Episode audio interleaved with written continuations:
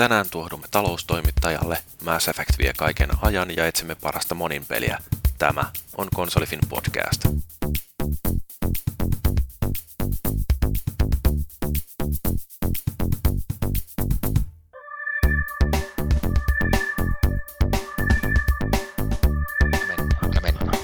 On taas tiistai ja Konsolifin podcastin aika. Tänään meillä jakson sisältö on sellainen, että kerrotaan vähän peleistä, joita me ollaan pelattu. Sitten tutustutaan kuluneen viikon uutisiin. Viikon keskustelussa meillä tänään on aiheena monin pelit. Sitten luetaan vähän kuulijapalautetta. Ja jättimäisestä suosiosta huolimatta, niin meillä ei ole tänään katsauksia erilaisiin ohjausmenetelmiin, mutta me palataan aiheeseen, jos noille tulee joskus jotain sisältöäkin. Mutta aloitetaan vaikka kertomalla vähän, että ketä tässä on paikalla. Mä oon edelleen Jyri ja juonan taas tämänkin jakson ja sitten mulla on tuossa kolme kaveria mukana. Aloitetaan vaikka siitä oikealta puolelta. Woo, back in the game, bitches! Joo, eli Paavi on täällä. Joo, kiva, että pääsit mukaan ja ääni on edelleen kunnossa. Joo, nyt on. Se päästi mun kellarista. Siellä oli ihan, ihan kiva kyllä siellä kellarissa asua, mutta... Se... Joo, ja Tontsasta puheen ollen. Muistithan sitten siivota jälkeen siellä kellarissa. No muistin, muistin. Vien, vein roskat pois. Joo, hyvä. Eli täällä isän vasemmalla puolella istuu Tontsa. Joo, sieltä tuomitsevat eläviä ja kuolleita. Eläviä ja kuolleita. Joo, sitten meillä on uusi kasvo tällä kertaa pelissä. Meidän äh, turnauisäntiä. Kerrotko, kuka olet? Joo, eli täällä on JR ja monet tuntee minut varmaan paremmin tuolta PSN puolelta, niin nimimerkillä Ahma. Eli tuota, ja etunimi on oikeasti Jussi, että voi vaikka käyttää tuota JRia. Joo. JR tosiaan, niin kerro vähän, että mitä sä teet konsolifinissä. Juu, eli me liityin niinkin myöhään vasta, muistaakseni 2007 tuonne käyttäjäksi, mä olin aktiivisena tuolla Live Gamersissa aikaisemmin ja sitten vähän sattuman kautta aloin pyörittää sitä turnausta ja sitten tuota, yllättäen mua pyydettiin sinne yhteen semmoiseen projektiin, missä minä on ylläpitoon, missä minä en ollut kyllä millään lailla aktiivinen. Että pitäisi varmaan yrittää jossakin vaiheessa siihenkin aktivoitua. Sitten minä on nyt oikeastaan pyörittänyt muutaman turnauksen ja yrittänyt olla tuolla turnauspuolella aktiivinen. Joo, me tosiaan noista monin peleistä, turnauksista, tällaisista keskustellaan vähän myöhemmin tässä jakson aikana, mutta aloitellaan tällä meidän huippusuositulla, ää, mitä on tullut pelattua jaksolla. Ja JR, sä voit varmaan uutena naamana täällä aloittaa. No minä on tahkonut edelleen tuota Black Opsia, mulla on niin pitkä matka siihen 15 prestikeen, niin mun on pitänyt sitä vääntää. Ja... Siis onko siihen tullut lisää prestiketasoja? Joo, siinä on 15 nykyään on se korkein. Oliko Modern Warfare 2 se 10? Oli joo. Ja tuota, tässä on kyllä sitä mukavampaa se prestigen nostaminen sikäli, että se on tehty niin paljon helpommaksi, että sä voit niin kuin heti alussa ostaa ne perkit, mitä sinä näet tärkeäksi, että sinun ei tarvitse ottaa niin pitkään, että mikä siltä aukeaa. Game Battlesissa ollaan pelattu sitten noita klaanipelejä. En ole kyllä niin tuommoiseen tappiorysään törmännyt vielä ikinä tämän online-urani aikana, että me ollaan saatu turpaan sillä ihan urakalla. Mm-hmm. Tuo on mielenkiintoista jotenkin, mulle jäi mieleen niin kuin siitä, kun Treyarch teki ton World at Warin, niin niiden suurin innovaatio siinä monin pelin puolella tuntui olevan se, että levelikatto nousi 50-60 tai jotain tällaista näin, niin nyt ne on näköjään sitten keksinyt, että hei, kehitetään peliä eteenpäin taas ja nostetaan prestikeitten määrä 15. No onhan sekin tietysti, että jos ei muuta keksi, niin lisätään numeroita. No onhan siihen enemmän ominaisuuksia tullut varmaan kuin Modern Warfare 2 toi, että siinä oli se teatterisysteemi ja sitten siinä on tämä, ne muutti sitä kehityssysteemiä tosiaan, että pystyy ostamaan mitä haluaa ei tule niin tietyssä järjestyksessä niitä. Mm. Ja, niin kuin tuo asetasapaino on mun mielestä niin kuin parempi, para, ehkä paras tässä. Ainoa, että silloin edelleen, jos M2 oli se umpi, niin täällä on sitten tuo pätkäako, että ei sillä oikeastaan tuolla vaikka Game Battlesissa, niin ei sillä paljon muuta näe kuin Famasia ja pikku AKta. Että niin kuin sniputtaminen on jäänyt kokonaan pois. Että sillä voi mennä niin kuin monta peliä putkeen, etkä näe yhtään sniperia. Että se on mun, mun mielestä niin kuin sääli. Että se on ajanut niin kuin sitä pelaamista tuohon suuntaan. Joo, mutta hei, puhutaan tuosta Black Opsinkin monipelistä vähän myöhemmin. Sulla oli joku toinenkin peli työn alla. Joo. Tytölle ostin tuon Little Big Planet 2 ja me pelannut sitä sen kanssa siinä jonkun verran. Ja kyllä me niin siitä tykkää, että on se niin kuin varmaan nyt lasten peleistä niin, niin kuin ainoita pelejä, mitä mun mielestä voi melkein varauksesta suositella niin kuin kelle tahansa. Että se on kyllä niin kuin, tytöt on tykännyt ihan hirveästi pelata sitä. En on itse niin hirveän innoissaan siitä, mutta on se sillä niin kuin, semmoista laatua, että aikaa tietenkin pelata sitä yhdessä. Ja no, sitten vähän vanhempana pelinä, niin tuo Falloutin New Vegas, niin mä pelasin sen läpi ja tuli se levelikatto täyteen, niin hyvänä hahmona. Sitten nyt yritän pelata semmoisena pahiksena sitä, mutta se jotenkin niin vastoin niin kuin vastenmielistä pelata sitä ilkeänä. Minä oikein pysty selittämään miksi, mutta niin, niin kuin, mä en pysty tekemään semmoisia ratkaisuja, että mä olisin niin pahana siinä, että mulla niin jäi se jotenkin. Mm, toihan Felis Leo aloitti sen keskustelun tuolla foorumin puolella, missä oli just semmoinen kysymys, että mitä et tekisi pelissä, vai oliko Felis Leo? No kuitenkin mielenkiintoinen keskustelun aihe, ja kyllä se niin kuin mullakin helposti menee just siihen, että vaikka kuinka yrittäisi ottaa sellaisen roolin, että nyt mä pelaan paskiaisena, niin sitten se jossain vaiheessa lipsahtaa siihen, että kaikki asiat yritetään tehdä sillä, että nyt mä oon kuitenkin ihan ultra hyvis. Mutta toi Fallout oli muuten niinku tosi loistava peli ja siinä eka kierrosta kun sitä pelasi, niin jäi sellainen mielikuva jotenkin, että jos sen pelaisi uudestaan ja tekisi ratkaisuja eri lailla, niin se peli voisi olla radikaalisti erilainen. Onko sä huomannut tällaista?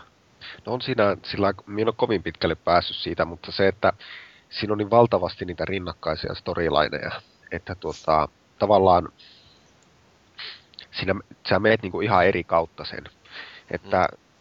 se on ehkä mulle niinku ainoita semmoisia pelejä tähän mennessä, mikä voi niinku oikeasti, siinä on niinku todella paljon niinku uudelleen pelausarvoa sen takia, että siinä voi tehdä niin erilaisia ratkaisuja.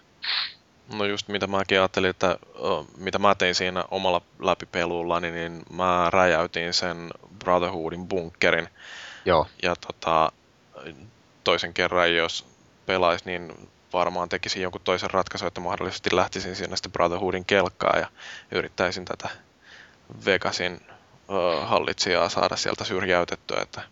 No minä pelasin just näin tämän, niin kuin siellä kerroit, niin minä olin tuossa bossissa ja sitten NCRssä ja sitten minä keikautin sen hausin sieltä. Et niin pelasin ekalla kerralla näin, että nyt mun pitäisi varmaan pelata samalla kuin sinä sitten pelasit ekalla kerralla. Että.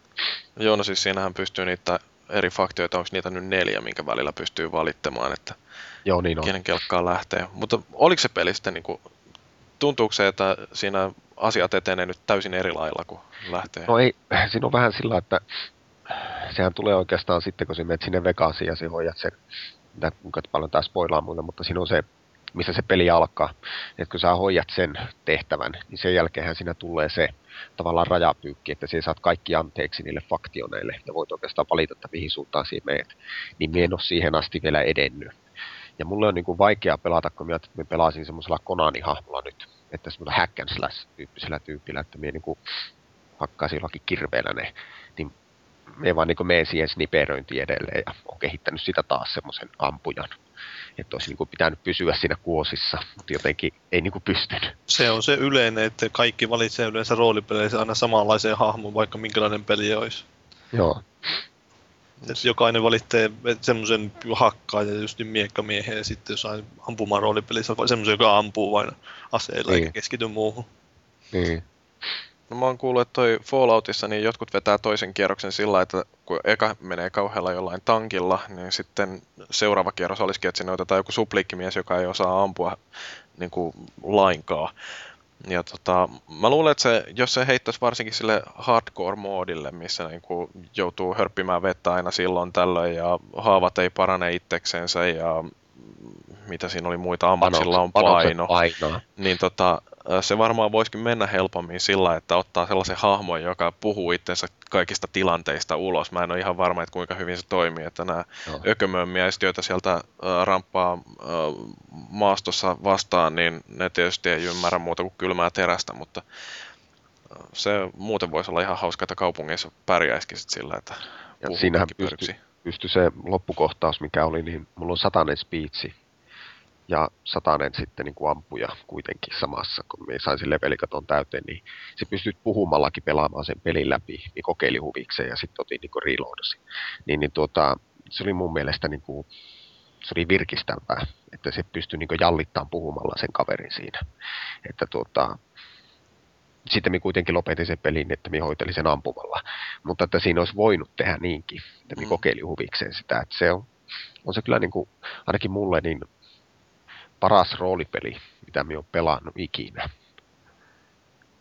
Että No. tuota, kyllä minä pidin siitä vaan hirveästi. Joo, ja mä en ole ihan varma, että oliko se paras roolipeli, mitä mä oon pelannut ikinä. Joo. Se on, siis niin kuin Fallout 3 oli äh, loistava ja jollain tavalla mä tykkäsin siitä oikeastaan enemmän, koska se tarina oli äh, yhtenäisempi. Että toi Joo.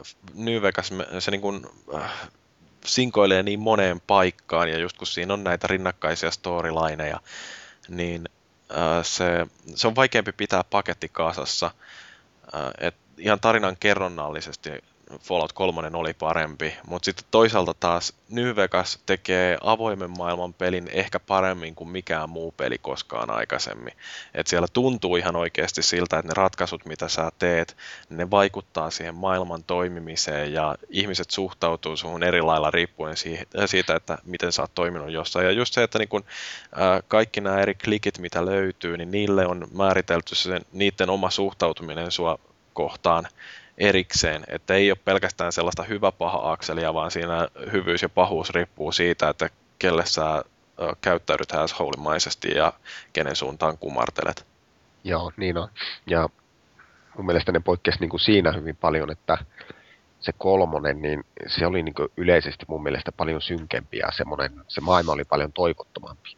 Että tässähän on kuitenkin niin hengittävä kaupunki tai kaupunkeja ja siinä on niin ihmisiä paljon enemmän ja muuten, että se kolmonen enemmän jotenkin niin kuin Mad Maxin tyylinen, että se on aika toivoton se maailma, mikä siellä on.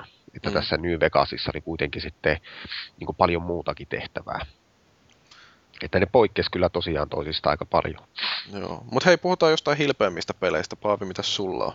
Mä pelasin tuossa Live Arcadesta niin semmoista klassikkopeliä kuin Sonic 3. Ostin sen jouluna tosiaan, kun oli tarjouksessa 240 pistettä, kun se oli. Että se on joku öö, alle 4 euroa, 3 euroa, jotain semmoista, niin ostin kun halvalla sai. Ja kyllähän se tuli huomattu, että mä oon ostanut ne kaikki Sonicit niin Live Arcadesta, että tuo on paljon pa- paremmalta tuntuu kuin ne aikaisemmat. Että jos, jossain mielessä ne aikaisemmat tuntui kyllä kauhean semmoiselta nihkeeltä ja tuo tuntui paljon sulavemmalta ja varmaan helpompikin oli. Että ei mennyt kauaa, kun pelasi läpi sen sillä lyhyissä sessiossa. Joo, mä oon kerran kokeillut jotain Sonicia ja mä jouduin lopettamaan kahden minuutin jälkeen, kun mulla tuli sellainen olo, että mun täytyy työntää jääpiikki silmään. No, En mä tiedä, siis ei niin kuin yhtään jaksanut napata se. Ehkä mun pitäisi kokeilla niitä alkuperäisiä. milloin sä pelasit Sonicia? Siis- En minä muista, että siitä on niin kuin useita vuosia. Pleikka kakkosella joskus No jotain. joo, ei sillä varmaan hyvää Pleikkari Sonicia tehtykään. Että. Niin, No, no ensimmäiset kolme on semmoisia varmaan, joita, ja sitten joku Dreamcastilta se Sonic Adventures. En mä oo sitä itse pelannut, mutta mä oon pelannut tuota Mega Drivella aikoina, niin se tuli hyviä muistoja just niin muistelee, että miten sitä aikoinaan tuli väännettyä yhdeltä istumalta niitä läpi. Niin, mä oon kuullut puhuttavan, että Sonic on joskus ollut hyvä, mutta se, Se ilmeisesti on sellainen niin kuin kestopettymysten aiheuttaja nykyään Joo, se on tämä kuuluisa Sonic Cycle olemassa, että tulee tieto, että uusi Sonic-peli on kehitteillä, niin kaikki on silloin optimistisen iloisia, ja sitten kun tulee jotain kuvia, niin kaikki, että ei helvetti, että minne tämä on menossa taas. Sitten kun se julkaistaan, niin kaikki pui nyrkkiä seikalle, että taas pilasevat Sonicin. Mä en valitettavasti pysty sanoa siitä pelisarjasta yhtään mitään rakentavaa. No. No hei, tota, oliko sulla jotain muuta vai päästäänkö Tontsa irti? No, et, no en mä tiedä, mä, no ei mullakaan muuta kuin Mass Effect 2, mutta varmaan joku muukin on sitä pelannut. Oi yllättäen.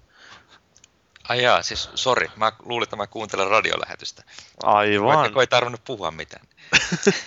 Saat sä osallistua, hei, ei me sua kielletä. Okei, kiitos. Joo, no mä en ole edellis kerran jälkeen juuri mitään muuta pelannutkaan kuin Mass Effect 2 ja sitten Little Big Planet 2. Ja Damn, Shepard. Joo. Yeah. Tuossa Massyssä mä nyt oon edennyt 29 tuntia. mä harhauduin pelaamaan niitä DLCitä. No, mulla on sama homma. Mä menin niitä justiin läpi, niitä DLC-kenttiä. Shadow Brokerin pelasin läpi ja sen Kasumi Stolen Memoryn ja nyt mä viimeksi aloittelin sitä, mikä Firewalker se nyt onkaan. Se on aika paskaa. No voi olla joo. Se, se oli ihan hienon näköinen. Siis Niin se lopetin, oli- lopetin siihen, kun se saapui sinne planeetalle, jossa oli laavaa. Spoiler. No jaa, no, hurja spoiler, mutta siis se on paljon paremman näköinen se Overlordi. Ja siis siinä mennään kans sillä vehkeellä, niin siinä on paljon hienommat maisemat. Okei. Mutta hei, mä oon pelannut kans massaa. Kerro tuosta Little Big Planetista, jos sulla on siitä jotain sanottavaa. No, silloin kun se demo tuli joskus joulukuussa, niin mä en ollut siitä kauhean innoissani ja se tuntui, että no tämähän on ihan sama, että hän vähän keksit uusia kikkoja, mutta sitten tota, viime viikon keskiviikkona, kun se oli, niin Nordisk Film ystävällisesti kutsu Little Big Planet 2 julkaisutilaisuuteen ja sieltä sitten mukaansa sai se itse pelin ja Lahjuksia. lahjuksia kyllä. Pitihän mun uhrata siihen työaikaa kumminkin. Se on joku, joku sen maksu. Niin. Sitten sit parina iltana siitä tuli pelattua, tot- totesin, että kyllä tämä on itse asiassa aika, aika siisti peli, että niin kuin mä foorumillekin kirjoitin, niin se on todella semmoinen cleanin näköinen. Ei, ei paljon sa- sahalaitaa näy yhtään missään ja vanhat kentät hyötyy siitä ihan yhtä lailla. Ja to, toivon todellakin, että Sonin peleissä ja ylipäätään Pleikka 3 peleissä otettaisiin yhä enemmän ja enemmän käyttöön sitä MLAA-reunan pehmennystekniikkaa, koska se näyttää toimivan tosi hyvin. Niin, koska mikään peli ei voi olla hyvä, jos siinä on sahalaitoja vai? No ei se nyt niinkään ole. Ky- kyllä, mutta tota, se, se on tekniikkana niin mielenkiintoinen ja mitä mä oon siitä lueskellut, niin se ei ilmeisesti edes kauhean paljon niin vie tehoja, se vaan pitää... No kerro tota, meille sitä pelistä. Siitä pelistä, siinä on semmoinen säkkipokka ja sitten siinä on semmoinen Da Vinci ja sitten siinä Ui, hypitään ja ui, mä pelasin sitä kanssa itse, että siinä oli se Da Vinci. Se oli hauska, hauska peli. Että. No, se on oikein se Assassin's Creed, Assassin's Creed 2. Siinä oli Joo. kans, joo. Joo, tää on se Assassin's Creed 2, mistä mä puhun paraikaa. Joo, joo, no, niin Sori, mä nukahdin välillä, sä puhuit jostain MLAasta. Joo. Ei, Ei, mutta mit, mitä siitä pystyy oikein sanomaan? Siis se al- alkuhan on perinteinen just silleen. Sä et ole kokeillut mitään noita kenttiä, mitä siitä on tehty käyttäjät, vai onko sä pelannut vain sitä tarinaa siitä? No, Tai s- sitä- joo, mä pelasin sieltä striimistä, siis siinä on tavallaan tota, kun käynnistää sen, niin siinä, siinä on semmoinen joku My, joku Recent Activities, niin sinne tulee niin kaverilistalta, mitä ne on pelannut ja mitä ne on tehnyt. Ja sieltä sitten voi valita semmoisia kenttiä, mitä kaverit on pelannut. Siitä sitten hyppäsin johonkin Super Mario 3D-kenttään, mitä x oli muistaakseni pelannut. Ja se oli niin Super Mario 1 ensimmäinen kenttä, vähän tehty niin kuin Little Big Planet tyyliin, mutta oli siinä tietenkin muutamia pieniä jippoja, mutta tosi siistin näköinen. Tietenkin se hyppiminen sillä säkkipojalla, kun se on vähän semmoista leijuvaa, niin se ei, ollut, se ei siinä mielessä ihan pärjännyt Mariolle, mutta tota, Innovatiivista ja yhteisöllistä ennen kaikkea. Joo, siis se yhteisöllisyys tosin tuli vasta siinä vaiheessa, kun me sitten tuon Linkuen kanssa pelattiin kahdestaan niitä storykenttiä läpi. Se oli, se oli pelannut tota ekana iltana, sen, se oli myös siellä samassa julkaisutilaisuudessa, niin sit heti ekana iltana pelasi yksin pelin putkeen läpi. Sanoi, että jotain viisi tuntia sillä meni, ja sitten se rupesi niinku suunnittelemaan omia kenttiä. Niin. Sitten mä vaan niinku päätin hypätä sen messiin, ja sitten pelasin sieltä tästäkin loppupäästä muutaman storykentän. Mutta eihän sillä tarinasta ymmärtänyt mitään. No mä en usko, että se tarina siinä muutenkaan nyt semmoinen kauhea pääpointti on, että Mutta onko siinä tämän vuoden konsolifinin vuoden Pleikka 3 peli? No ei, ei varmastikaan. mikä on vuoden konsoli pää, pää, No, en mä rupea ta- tammikuussa No, mitään. no sano nyt vain. Kyllähän sulla kuitenkin joku mielipide on. Öö, Eh, En osaa sanoa tässä. Killzone Planet 2.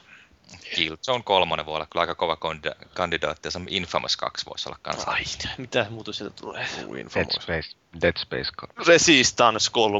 Wuhuu! Kyllä. Mä en oo pelannut ykköstäkään, mutta kun sen kolme kenttää. Eikö mitään haloatu tänä vuonna?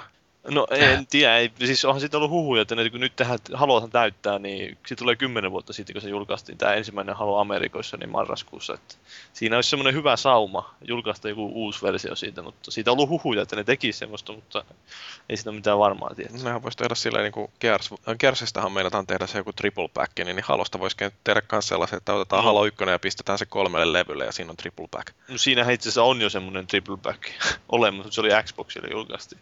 Siinä oli tämä Halo 1, Halo 2 ja sitten Halo 2 kartapakettilevy samassa paketissa. Tuo kyllä Paavi se Resistance 2, niin se haisi aika paljon halolta. Joo, mä oon kuullut vähän juttua, että siellä oli... kotona. Oliko siinä semmoinen koivuhalon tuoksu vai minkä? semmoinen mäntyhalko. Jeesus, Tontsa sä osaat kyllä noin huonot vitsit. Mm-hmm. Pelimekaanisesti, niin se tuntuu hyvin halolta. Joo, mä oon kuullut vähän, että se kenttäsuunnittelukin ehkä vähän semmoista... Oli vähän, vähän, liian suuri, vähän liian suuri, ollut semmoisia pieniä ahtaita. Sehän oli se 60 pelaaja, sehän on vaan paskaa semmoinen. No ei se, oli, se oli yllättävän hauskaa Suomen porukalla, mutta se kaatui oikeastaan taas siihen, että ei ollut pelaajia kaverilistalla. Niin no se, se on kyllä se suurin paha. Mm. Se on helpompi just niin tuommoisia neljä vastaan neljä matseja pelata. Löytyy pelejä. Niin, nimenomaan ja pystyy pienemmällä porukalla mennä, ettei tarvitse kasata sitä 20 pelaajaa. Mutta se, että se niin kuin pleikkapuolelta, niin se kokosi tuota, semmoista porukkaa, joka oli pelannut haloa, niin se kokosi semmoista porukkaa näköjään. Että, ja vähän ottelee sitä Ressu kolmosta, että siinä voisi oikeastaan olla aineesta. Niin saa nähdä, että muuttaako ne sitä, kun sitä aika paljon vihaattu just Resistance 2. Monet Resistance 1 fanit on antanut siitä, että damn you MacGyver, kun pilasit meidän peliä. Joo, se Ressu 1 oli kyllä aika brutaalia, sillä kun Resistance 2 kun ilmestyi, niin mä ja sitten yksi pappaklaanilainen Zodiakki käytiin kokeilemassa sitten piruuttamista Ressu ykköstä ja Juman kautta, eihän siellä ollut mitään muuta kuin sellaisia, jotka ei ole mitään muuta varmaan pelannutkaan kuin Resistanceen niin kuin sen ilmestymisestä asti. Ja voi Jeesus, koskaan ei ole niin kylmää kyytiä tullut. Se oli aivan kauheata. Siinä keskimääräinen elinaika noin neljä sekuntia. Ja... Sehän on ihan niin kuin mulla missä tahansa välissä. Joo, ei mitään. Tontsa, hei, hankin Mag, sieltä löytyy hyvää peliseuraa. Tota, siellä pystyy elämään helposti 25 sekuntia ennen kuin saa luodin päähän sellaiselta niin. tyypiltä, jota et kerkeen näkee. Varsinkin, jos pysyy siellä spawnin alueella hyökkäjänä, niin siinä Joo, ei varmaan vaikea mukaan. kyllä heitellä mitään alkuun. tuntuu, että mä voisin pysyä siellä lobbyssä koko illan. Siis on ne mapit on, sieltä. Onko ne, ne mapit on niin suuria, niin kestää se 25 sekkaa juosta sinne toiminta-alueelle, niin sitten kuoleekin jo suoraan. Joo, näin se on varsinkin kun joku jurpo menee aina ja varastaa miehistön kuljetusauton, ajaa sillä yksinään johonkin etulinjaan ja sitten sen jälkeen jättää sen sinne niin kuin räjähtämään. Joo. Sehän on perus. Niin, tai joku jurpo tulee ajaa vuortokilla sun päälle. Ja... No, no, no, no, no, no, no. Ikinä en ole ajanut ja mutta ollaanko nyt puhuttu jo tarpeeksi asian vierestä vai mennäänkö jo Mass Effect 2? Niin, pääasia. Niin, siis tota noin, niin tosiaan mähän sain ton Mass Effect 2 nyt arvostelupeliksi. Ja, tota noin, niin siinä mielessä, kun mulla on tämä uuden vuoden lupaus edelleen, että niin, niin mä en osta yhtään uutta peliä ennen kuin noin vanhat on korkattu, ää, niin tässä mun lupauksessani on se porsaan reikä, että mä voin ottaa uusia pelejä kyllä arvosteltavaksi, mutta me puhutaan noista videopeliaiheisista uuden vuoden lupauksista ensi viikolla.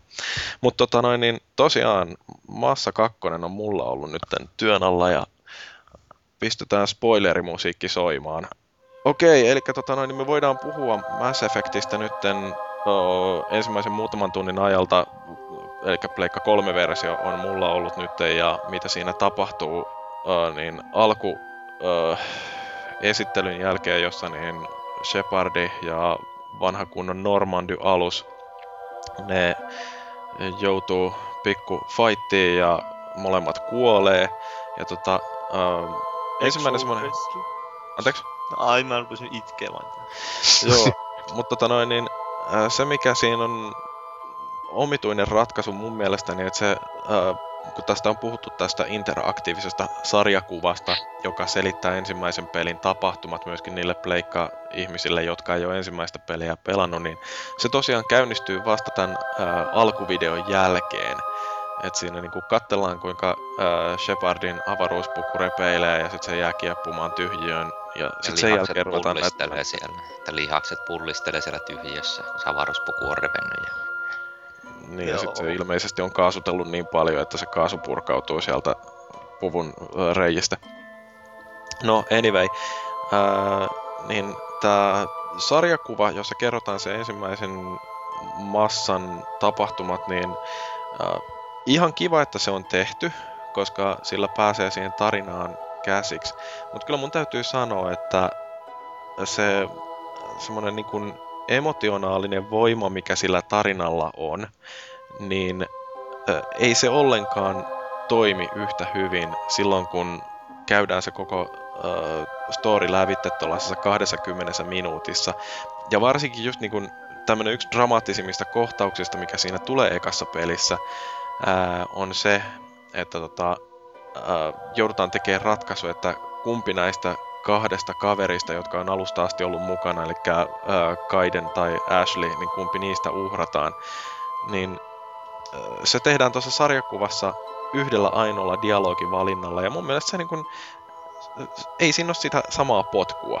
että se on niin kun, jotenkin niin jää sille aika läyhäksi se kokemus sen sarjakuvan ei, jälkeen. ei se nyt sinänsä minua yllätä yhtään, että jos yrität tiivistää semmoista 20-30 tunnin roolipeliä siihen 20 minuuttiin, niin... Mm. Et kyllä mä, niin mä oon vahvasti sitä mieltä, että kaikkien, jotka haluaa pelata Mass Effect 2, niin niiden kannattaa ihan sitten vaan tota peliä varten niin hankkia ää, Xboxi ja eka Mass Effecti pelata se lävitse ja vasta sitten aloittaa se Mass Tai PCllä. No niin, no sekin on tietysti mahdollista. Mutta oikeasti se eka peli on niin sairaan hyvä. Parempi. Joo.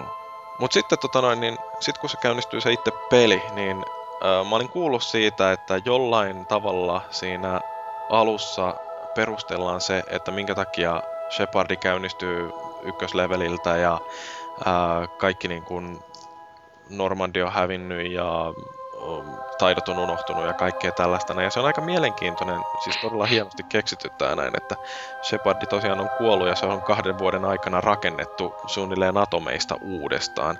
Musta se on aika hieno. Ja sitten tota, se mikä ehkä on niin kuin, en mä tiedä, tavallaan siinä puuttuu sellaista jotain dramatiikkaa siitäkin, että siinä puhutaan alkuun tästä The Illusive Manista, joka on niinku tällainen kulissien takana naruista vetelevä hahmo, niin Shepard pääsee aika nopeasti moikkaamaan sitä. Et jos se olisi pitemmän aikaa pysynyt tämä Illusive Man siellä varjoissa, niin se olisi voinut olla äh, vähän tehokkaampaa, kun siihen loppujen lopuksi päästään törmäämään. Mutta niin, niin, en mä tiedä, toisaalta Illusive Man on hieno hahmo ja siinä niin kuin ei kaikkein vähiten voi kiittää kyllä tätä Martin Sheenin osallistumista tuohon pelin tekemiseen, että kyllähän siinä äijällä on karismaattinen ääni. Mua, mua, mua eniten siinä häiritti siinä alussa lähinnä se, että kun Mass Effect 1. Cerberus on semmoinen kauhea pahis juttu, ja sitten sä käyt suurin Shepard käy pistää niiltä kaikki suunnitelmat ihan solmuun, ja sitten kakkosessa tulee vain sinne jengiin mukaan, ja yo bro, tulee niin kaikki on vain, no ihan siisti, hei sä tulit tänne meidän kanssa hommaille, että ei, se kuitataan aika nopeasti sillä lailla, että hei vittu sä pilasit meidän kauheat miljo- miljardiarvoiset suunnitelmat tuolla ja niin.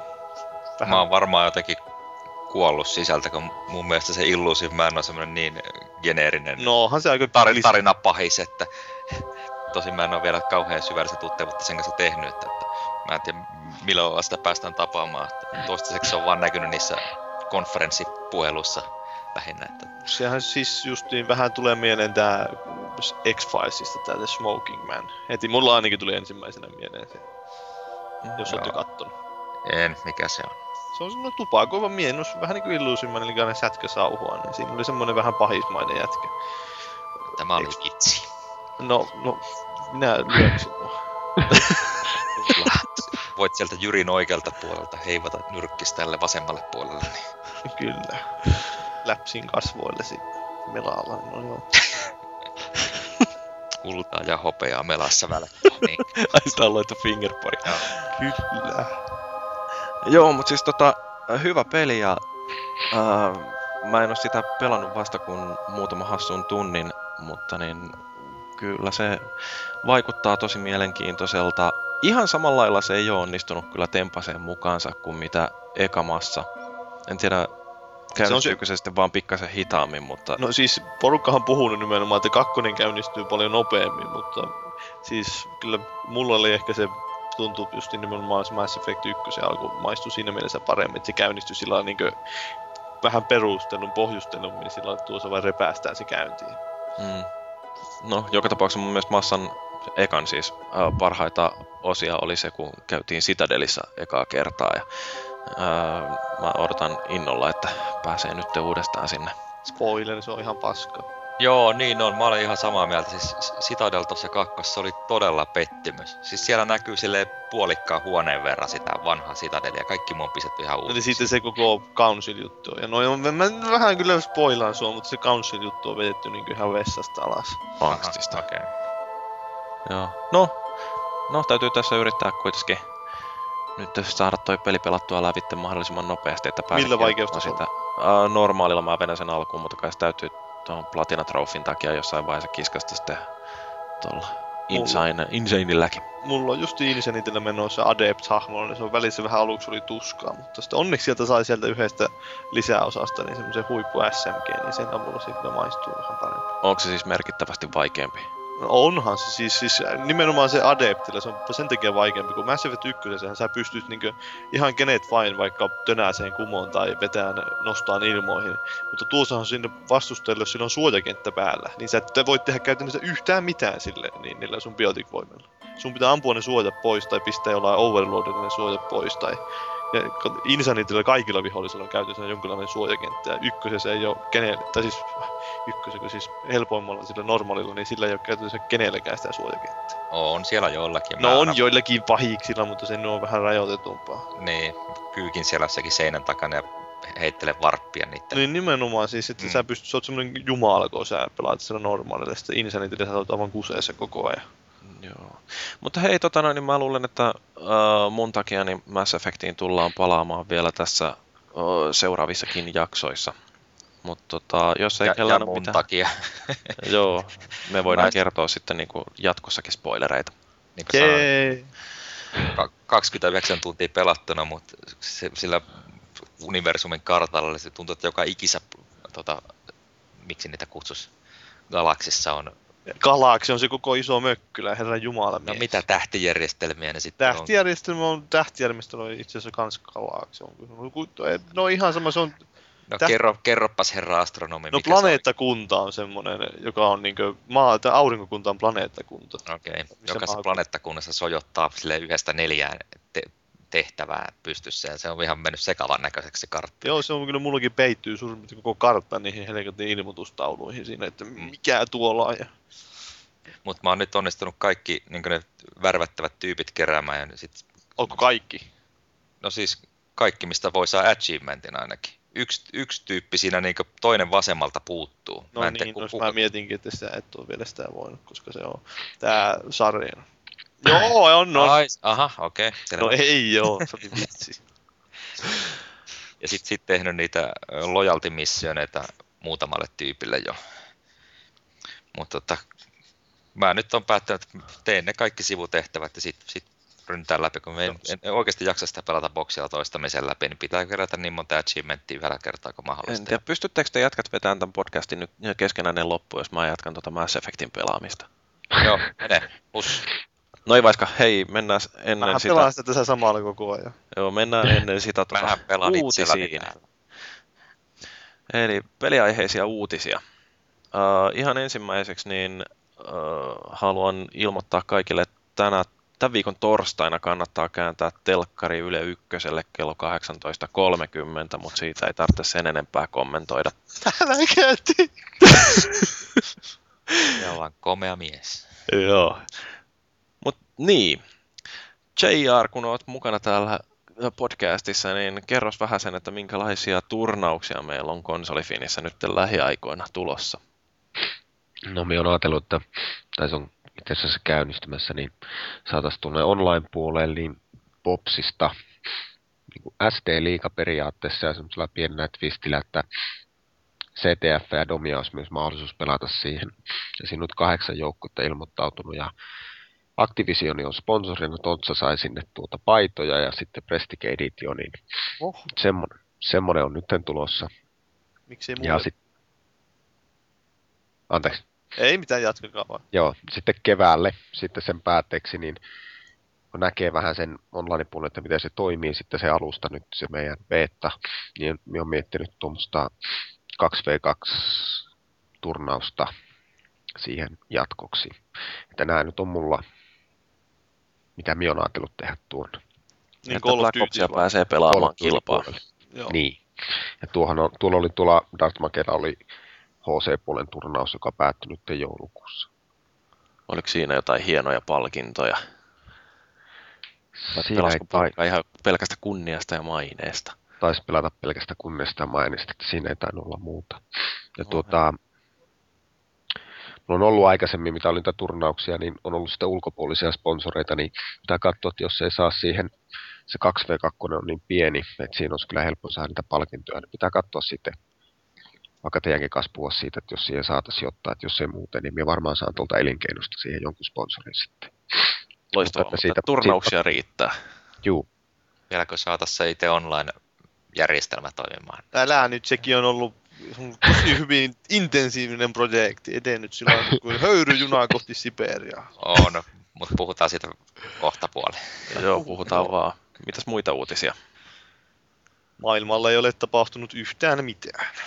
No mutta siis, no varmaankin tämä kaikkia, kaikkien mieltä syvästi järkytti ja helvetissäkin viilensi lämpötila tää, että Duke Nukem Forever julkaistaan toukokuussa. Mikä päivä sen oli? 20. hähtää. Damn I look good. Niin, tää, tää, vitsi mä en muista näistä julkaisupäivää. Ja kolmas toukokuuta Amerikassa ja kuudes toukokuuta muualla. Se on varmaan ainoita pelejä, mistä muistaa nuo lausahukset, niin kuin se I'm here to kick, kick ass and chew bubble gum. I'm all out of gum. No, ajattelin, on jäänyt mieleen. Siinä on kyllä huikeita noita laineja. Se, mun mielestä se oli ehkä niin tämmöinen sivuhuomautuksena, että joitakin vuosia sitten tuli jollekin PSP-kokoelmalle Duke Nukemista, niin semmoinen traileri, jossa pelkästään oli se logo, se liikkui siinä ruudulla ja se siinä soi se joku huikea teemamusiikki. Se oli tyyli joku neljä minuuttia soi siinä, se oli hyvä traileri. Kuulostaa kyllä tosi kiehtovalta. Niin, mitä mieltä te olette tuosta, odotatteko te tuota oikeasti tuota Duke Nukem Forever ja No mä en ole sitä koskaan odottanutkaan, että mä en oikein tiedä, että tuleeko toi myymään yhtä ainoata kappaletta toi peli. No kyllä se varmasti myy tuolla nimellä, Kyllä se- mutta niin, Kyllä se yhden myy ainakin. mulla on se semmoinen fiilis, että sillä voisi käydä vähän niin kuin tälle The Expendables sille, sille leffalle, että sitähän porukka hehkutti silloin, että jee, kaikki supertähet tulee toimintatähet, van, vanhan ajan toimintaa, ja sitten loppujen lopuksi olikin vähän, että nee, ei kiinnosta. Siis Niin. Duke Nukem oli hyvä silloin tosiaan 90-luvun puolivälissä, milloin se Duke Nukem 3D tuli, mutta että... mä just mietiskelin tuossa päivällä, että sitäkin oikeasti jakso pelata sen Sarevare-versio verran ja sitten tota, that's it. En mä Älä- muista siitä sen enempää. Meillä oli laniitkin monta kertaa Duke Niin. Ympärillä. Se oli aivan hulvatonta. Mulla ei ollut kavereita. No niin, siinä selittääkin. Mutta niin, mutta siis kyllä se mun mielestä siis ihan hyvältä tulee tuommoisia vähän perinteisimpiä, semmoisia ei niin vakavasti otettavia räiskintäpelejä, mutta en mä tiedä, onko siinä se itse pelimekaniikassa yhtään mitään järkeä, että mitä mä en ole kuullut niistä, lukenut niistä jostain esikatseluista, että sä voit piirrellä peniksiä johonkin liitutaululle ja jotain tuommoista, jee! Sold. Ja pusta pisuaariin ja niin poispäin. Se, ilmeisesti siinä on panostettu sitten olennaisiin, että on, yli on. 10 vuotta sen tekemisessä. Niin justi. Mutta mitäs muuta tuolta nyt oli, no, hetkinen, oliko siinä mitään hyviä kommentteja tuosta uutisesta? Itse asiassa siinä oli 20 kommenttia, varmaan paras uutinen tältä vuodelta. No joo, ei sillä käyttäjäkin on vähän silloin, että kyllä siellä aika moni ihmetteli sitä, että kun Gran Turismo 5 tuli viime vuoden lopusta, ja sitten nyt tulee, LA Noirekin tulee vielä. Sehän tulee niin kaikki, Alan Veikkikin tuli viime vuonna. Tulee kaikki niin nämä ikuisuusprojektit tulee tällä vuoden sisään ulos. Niin mitä me odotetaan sitten näin tämän jälkeen? Että, The Last Guardian. niin no eihän se nyt ole mikään ikuisuusprojekti, sehän on ollut No aika- on, on. Se nyt kumminkin viisi vuotta ollut työn alla vissi. No, Halo, haloja pleikkarille. no niitä nyt saatte ottaakin. Joo, mitä sitten? Tää, tää, tää. Hetkinen. Apua, apua. Et saa. Sul, no ei, siellä suljettiin taas kaksi studiota. Pistää, no ei vielä Bizarre Creations, ja ne melkein suljettiin, ja tämä Propaganda Games on suljettu. PGR-kehittäjä oli just tämä ensin mainittu, että varmaan jotakin itkettää nyt, kun Microsoft ei sitten ostanutkaan sitä. Monihan sitä herätteli toiveita, että Microsoft olisi tullut pelastavan enkelinä ja ostanut sen, ottanut takaisin siipiensä huomaan. Ehkä Tästä- Sony ostaa sen sitten seuraavaksi. Niin. No en mä kyllä usko. Eikö ne sanonut jo, että ei silloin ostajia löytynyt yksinkertaisesti.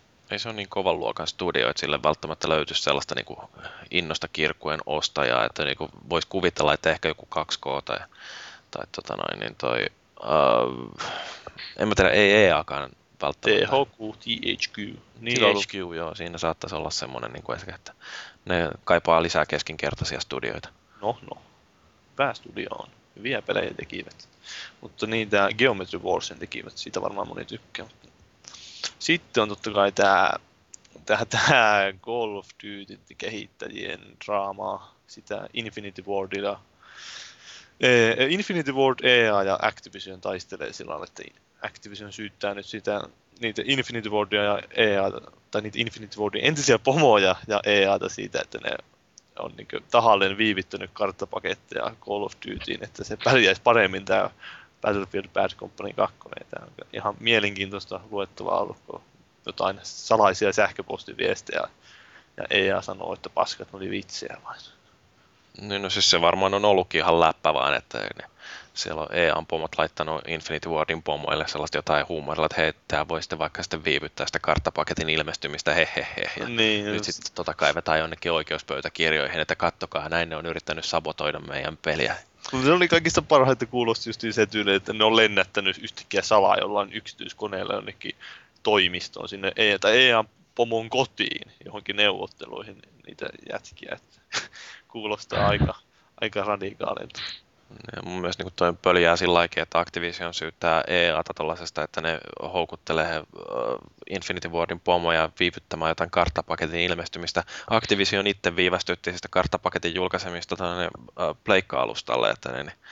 No ja se taisi olla, että Microsoft maksaa siitä. Että... No niin, no tietysti, mutta kuitenkin, niin kuin, että jos se on huonoa bisnestä viivyttää karttapakettia, niin miksei ole huonoa bisnestä viivyttää sitä toisella alustalla. Mutta... Niin, ja sitten siinä on sekin vielä, että tosiaan näähän meni nämä, jotka perusti sen Sledgehammer Gamesin, niin, joka tekee nyt sitten uutta Call of Duty, ilmeisesti auttaa tekemään, niin nehän tuli alun perin EAlta Dead Spacein kehittäjätiimistä. Että siinä on semmoista mielenkiintoista vaihtelua ja sitten tämähän oli nimenomaan Infinity Ward vielä kaiken lisäksi aikoinaan, niin sehän teki EAlle Medal of Honoria.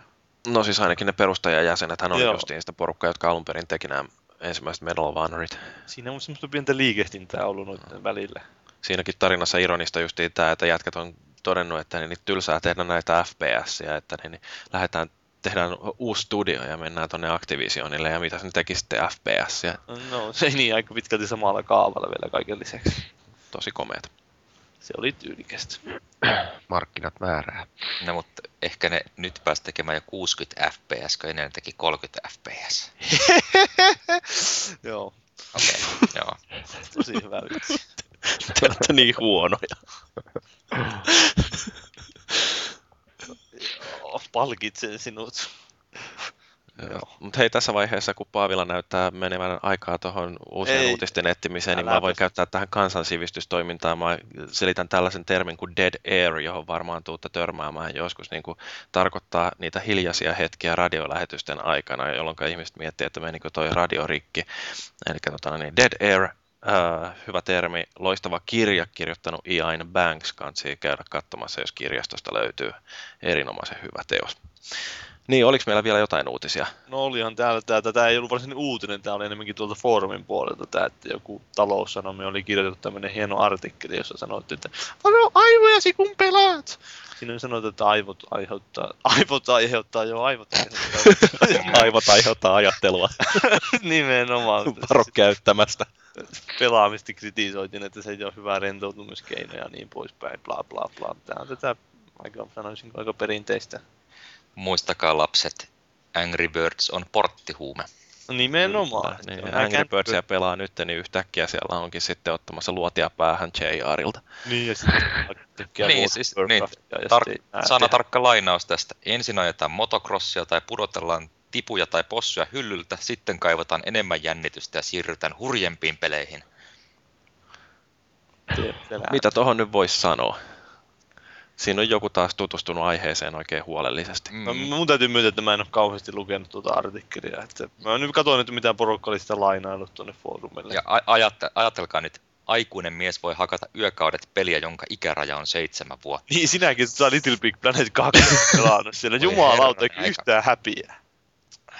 Nyt olisi kyllä taas jutun kirjoittaja voinut vähän perehtyä, mitä, mitä ikäraja tarkoittaa. Se tarkoittaa, että kuinka vaativa ja kuinka se se peli on. Että... Niin, tästä, on... tästä tulee mieleen se blondivitsi. Niin, no, no varmaan montikin blondivitsiä. Niin. Remtoilla oli ihan mielenkiintoinen blogi, jos miettii noita ikärajahommia, että se kannattaa käydä sillä lailla lukemassa. Että Mitä siellä oli? Vasta, no sillä oli ihan hyvä, hyvä lainaus tuolta YouTubelta tämmöisestä jostakin ehkä kahdeksanvuotiaasta tytöstä ja sen kielenkäytöstä onlineissa. Joo, ne on kyllä mielenkiintoisia. Mä en tiedä, se, oli kyllä, se oli kyllä aika käsittämätöntä katsottavaa. Olen huomannut itsekin, että siellä monet käyttää melkoistakin. Itsekin kyllä tulee kiroiltua ja niin poispäin, mutta sitten joku tämmöiset ihan niin kuin tytötkin jotain, kuuluu jotain aika nuoria, niin sitten tulee semmoista kirosanaa koko ajan ja haukutaan, millä nimellä nyt haukutaankin aina. Joo. Joo, täällä muuten uutisten kommenteissa sanotaan meille, että, että miten tämä laustaa, Skended sanoo, että kirosanoja voisi hieman karsia mm, ja mm, särähtää korvan suhteellisen hyvien aiheiden seasta, että olkaapa sitten tarkkana. No kyllä minä nyt sanon paska jo mun mielestä kirosana, että se on vain kuvaava sana huonolle pelille. Oikein huonolle pelille, se on niin kuin, että sulla on huono peli, sulla on paska peli. Vittu mä mitään kiroille. No, no. Mutta tota, Joo, siis toi, mä luin sen alkuperäisen artikkelin taloussanomista ja kyllähän se sai verenpaineen nousemaan. Et en mä oikein tiedä, että miten vielä nytkin, kun ajattelee, että kuitenkin pelit alkaa olla siinä määrin kehittyneet, että meillä on Heavy Rainia ja meillä on Mass Effectia ja meillä on vaikka mitä tuollaista, joissa oikeasti on sisältöä ää, ja se sisältö on suunniteltu aikuisille. Ja no okei, okay, tietysti niin kuin aika paljon näitä näitä parempia pelejä on sellaisia, jotka on K18 lätkällä varustettuja, mutta en mä yhtään epäile, etteikö jossain K7-pelissäkin olisi sellaista sisältöä, jonka takia ihminen voi jäädä sitä sitten hakkaamaan niin kuin yömyöhille, että ei se todellakaan niin edellytä mitään seksiä tai väkivaltaa, että peli on kiinnostava. Mutta en, mä niin kuin periaatteessa vaan käy jurppimaan tuolla, että ihmiset, jotka ei ymmärrä videopeleistä yhtään mitään, niin kokee jotenkin oikeudekseen heristellä sormea ja olla niin paljon parempi ihminen, kun itse eivät ole sortuneet tällaiseen lapselliseen uh, hössötykseen. Joskus olisi varmaan ihan terveellistä näillekin uh, ihmisille ottaa ja tarttua peliohjaimeen ja katsoa vähän, että mistä siinä oikein on kysymys. Joo, siinä just mä luin tuossa ennen joulua tämmöisen kirjan kuin A Theory of Fun for Game, Video Game Design. Siinä tämmöinen mikä se on joku entinen Sony Onlinein suunnittelija, ja no niin kirjoitteli justin kaikesta tämmöisestä pelisuunnittelusta ja hauskuudesta, ja sitten siinä, siinä on ihan hyviä pointteja siitä, että kuinka yleensä nämä kaikki kritiikki kohdistuu massabeniassa niin nimenomaan peleissä siihen kuorrutukseen, ei ikinä siihen, että mitä varsinainen, missä siinä pelaamisessa on kyse. Niin kuin, että en mä usko, että kovinkaan moni loppujen lopuksi pelaa peliä sen takia, että sä saat tappaa siinä ihmisiä vaan jotain verkkopeliä, vaan sen takia, että sä pääset kilpailemaan siinä muiden kanssa nimenomaan. Nimenomaan. Ja, ja sitten, niin, tai koska se on vaan hauskaa. No niin, siis no mitä, minkä takia se on hauskaa, koska siinä niin pääsee kilpailemaan muiden kanssa, siinä on tiettyjä peruselementtejä, niin just jotain, että pääsee valtaa käyttämään ja sitten pallataan alueita ja semmoista perus, niin aika primitiivisiä perusjuttuja. Ja se esitti semmoisen hienon esimerkin siitä, että minkälainen olisi ollut, jos olisi Tetriksestä tehty aikanaan semmoinen joukkohautauspeli, että semmoisen palikoiden sijaan sä pistät semmoisia jätkiä heität sinne hautaan, ja ne on aina tietyssä asennossa, ja sitten ne yrittää katsoa, sun pitää saada sieltä kiipeämään vaikka ylös sieltä haudasta tai jotain tämmöistä. Se olisi ollut mielenkiintoinen varmasti, erilainen reaktio siihen. Mä veikkaan, että joku on kyllä toteuttanut jo tämmöisen Tetriksen, mutta... No se voi olla hyvinkin. No, ja siis va- aikuisten versio ainakin minä olen nähnyt Tetriksestä, että piti hakea semmoisen Mä tiedän suunnilleen, mistä sä puhut. Voidaan jättää mainitsematta sen kuumemmin, että mistä tuossa on kysymys. Mutta niin kuin, äh, kyllähän se on totta, että äh, esimerkiksi justiin näistä, äh, näissä räiskintäpeleissä siellä verkon puolella, niin se ampuminen, niin se on vaan väline, että se on sitä kilpailua. Katsotaan, että kella on parhaat refleksit ja kuka osaa taktikoida parhaiten ja muuta tällaista. Että ei se, niin kuin, se, että se ilmentymä on tollainen, että jollain napsahtaa luoti ottaa, niin se on vaan osa sitä peliä, se on mekaniikkaa, se on väline. Et, äh, ihan vastaavalla lailla niin haetaan sitä paremmuutta, oli sitten kyse jostain ää, jääkiekosta tai autopeleistä tai jostain tämmöisestä. Että niin kun, toi on ihan totta, mitä sä Paavi sanoit siitä, että liikaa tuijotetaan siihen, että miltä se näyttää sen sijaan, että ajateltaisiin, että mikä se on se taustalla oleva motivaatiotekijä. Mä oon miettinyt, että mä voisin ehkä kirjoittaa tuosta kirjasta jotain sen pohjalta tai hauskaa, mutta en mä tiedä jaksanko mä. Mutta siinä olisi ihan mielenkiintoisia pointteja kyllä muitakin. Että Nimenomaan vois... siis, ja mä kiellä sitä, että esimerkiksi jos haluaa, että kyllä se tuntuu hyvältä nimenomaan, että kun sä saat sen, voitot sen vastustajan siinä kaksintaistelussa, kun vielä osut siihen päähän, niin se vielä lentää semmoisella kunnon animaatiolla maahan, niin kyllä se lisää sitä tunnetta siinä, että se onnistumisen fiilistä, mutta on se pohjimmiltaan kuitenkin nimenomaan siitä kysyä, että sä oot voittanut sen vastustajan nyt. Ja sit voi käydä tiipäkkäämässä. Niin, no en ole koskaan siihen. harrastanut semmoista. Mutta hei, me melkein lipsahdetaan tuohon viikon keskusteluun. Oliko meillä vielä jotain uutisia? Joo, No siis joku tommonen joku pieni konsolivalmistaja Japanista, joku Nintendo, mikä se nyt oli. Nintendo? Ne e- e- esi- esitteli tuolla Amsterdamissa jonkun uuden 3D-hässäkkäkonsolin. Niin se, joo. Se oli aika tyylisä se pressitilaisuus, mitä mä katsoin, että mä en oikein tahtonut kestää. Mä pistin sen soimaan johonkin taustalle ja kuuntelin siinä samalla. Mut siinä, Ei. mitä mä kuulin niin kun, juttuja tuolta pressitilaisuudesta, niin ilmeisesti se, kun puhutaan tästä, että jee jee, nyt saadaan sitten tämmöinen lasiton 3D-kokemus, että ää, minkä takia kukaan haluaisi mennä ostamaan nyt ää, 3D-telkkaria, jossa joutuu käyttämään laseja, kun tämä on ihan just nurkan takana tämä lasiton teknologia. Mutta ää, käyttäjäkokemuksiahan tuosta mitä kuulin, niin siinä on se ongelma, että kun sä rupeat pelaamaan tuollaisella pikkukäsikonsolilla ja sitten ihan pikkasen kallistat sitä ruutua, niin se muuttaa sitä 3D-efektiä niin rajusti, että siinä jatkuvasti on häiriintynyt siitä, että miten se kuva muuttuu. Että siinä ei tarvi mitään muuta kuin pikkasen kauemmas siirtää sitä konsolia, niin heti se ää, niin kuin näkökulma on erilainen. Että, että tota, mä en ole ihan täysin vakuuttunut siitä, että toi lasiton 3D-teknologia varsinkaan käsikonsoleissa niin olisi ihan kaikkein parhaiten toimivaa teknologiaa. No mä en no. lähde tuomittamaan sitä ennen kuin on päässyt itse kokeilemaan, mutta että se oli huvittavaa. Mitkäs päivä mä juttelin siitä tilaisuudesta. Se oli siellä pelaajan sat, sadannen lehden bileissä. Kiitos siitä. bileissä. Kiitos siitä pelaajalle. Olitko siellä... kuinka humalassa? Yhde, asteikolla yhdestä kymmeneen? 11. Neljä. Neljä? Valehtelet. Mä olin, mä silloin kun mä lähdin pois, niin sä olit niinku ilman paitaa jo siellä. Kuvittelit kuule No mut hei, puhutaanko asiasta? Niin, niin juttelin muun TVn tyyppien kanssa. Oli se lihaksikas. Niin. Oli, terveisiä Rain, Rainelle ja Jarkolle, hienoja miehiä kumpikin. Eihän ne tätä kuuntele, mutta tota saa aina toivoa. Niin sanoitte, niin, että ettekö tuu sinne Amsterdamiin, että siellä on kaikki Suomen pelimediat. Sitten mä ai jaa, no ei me vissiin tulla sinne. Ja ei sitten nähty 3DS oikeasti, pitää odotella. Meina koostaa.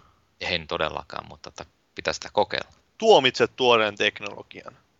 Me, mä tuomitsen, mä olen vaan realisti, tiedän, että ei mulla ole aikaa Mitä jos olisi tullut pelata. uusi iPhone, jossa olisi 3D, ostaisitko heti? Ostasin tietenkin, mutta se on puhelin. Puhelinta mä tarvin oikeasti. No tarvitsetko sä 3D-puhelinta oikeasti? Joo, joo. Jos Steve sanoo, että sä tarvit 3D-puhelimen, niin silloin täytyy ostaa 3D-puhelin. Steve on nyt sairaassa, se hourailee, se voi sanoa mitä tahansa sitten. Ei se haittaa. no anteeksi Steve, jos loukkaan sua nyt. Mä tiedän, että sä kuuntelet tätä. Mm. Mutta hei, toihan oli tää viikon 3DS-uutinen oli toi, että Nintendo ei meinaa pistää siihen mitään achievementteja tai trofeja. Tästä lisää seuraavassa jaksossa. No ei se seuraavaksi, joskus. Niin, puhutaanko me jossain vaiheessa noista palkinnoista? No eiköhän me joskus myöhemmin. Puhutaan jonain toisena iltana. No, mä te, no, kuuntelijat varmaan voi heittää kommentteja, että onko Niin me pistetään siihen kato semmoinen hyvä ketju trofeista. Mm. Hyvä ketju, jonne voi käydä Tehoketju tehdään siitä. Semmoinen tee selänteen tehoketjussa. Voisi tulla trofi, kun kuuntelee näitä. Niin, no siis nimenomaan. Mä oon miettinyt siihen, että kun täällä jossain TKK, jossakin kursseissa on semmoinen systeemi käytössä, että kun sä teet tehtäviä, niin sä saat kehityspisteitä ja nouset tasoja, niin että milloin tuon saavutukset esimerkiksi kouluun ja sitten tämmöisiä, että sä saat jonnekin listalle semmoisen hienon trofin ja niin poispäin. Saako siitä niin. sitten lisätä pisteitä johonkin skilleihin, kun että no, nyt mä varmaan lineaarialgebraan laitan kaksi pistettä lisää. Derivoimistaitoon lisää aina. Upeeta. Sitten siellä tehoketjussa muistakaa vaan niin kommentoida, että achievementit on parempi tai trofit on parempi. Joo, koska Se on, se on se just mitä me haetaan tässä niin, tämmöisellä. että... Ja Ei listataan mitään- asioita. Niin kuin, että Älkää vuorovaikuttako toistenne kanssa, vaan pistäkää semmoinen silmä kiinni ja kirjoittakaa jotain siihen. Ja...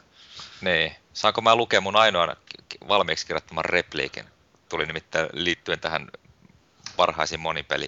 Ei sitten kokemuksiin. vielä saa puhua. Eikä, no niin, mä kerron sitä sitten vähän myöhemmin. No en mä tiedä, oliko teillä jotain uutisia vielä? No siis mä lähden tuosta saatuksi, no ei mulla kyllä sitä mitään olla.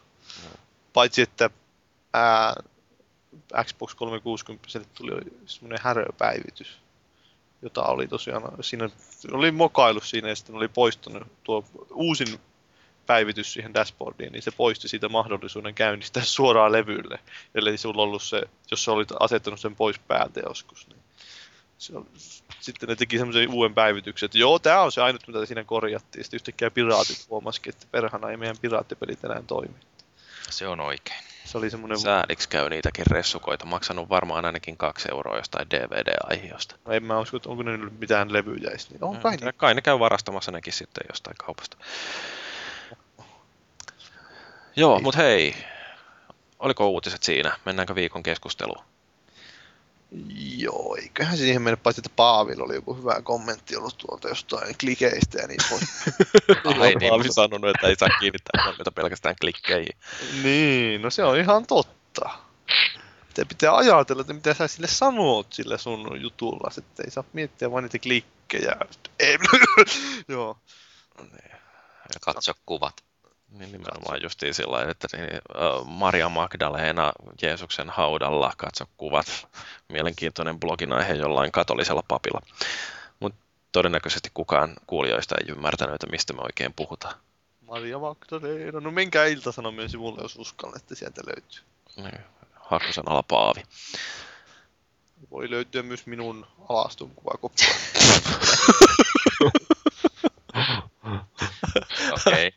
Okei. Okei, ruvetaan puhua hei tuosta viikon aiheesta. Eli meillähän tätä keskustelun aiheeksi oli tällä viikolla valittu nämä monin pelit. Ja, ja tota noin, niin lähinnä erilaisia aspekteja, että niin, niin, mikä tekee monin peleistä hyviä ja minkälaisia hyviä muistoja ihmisillä on monin peleistä.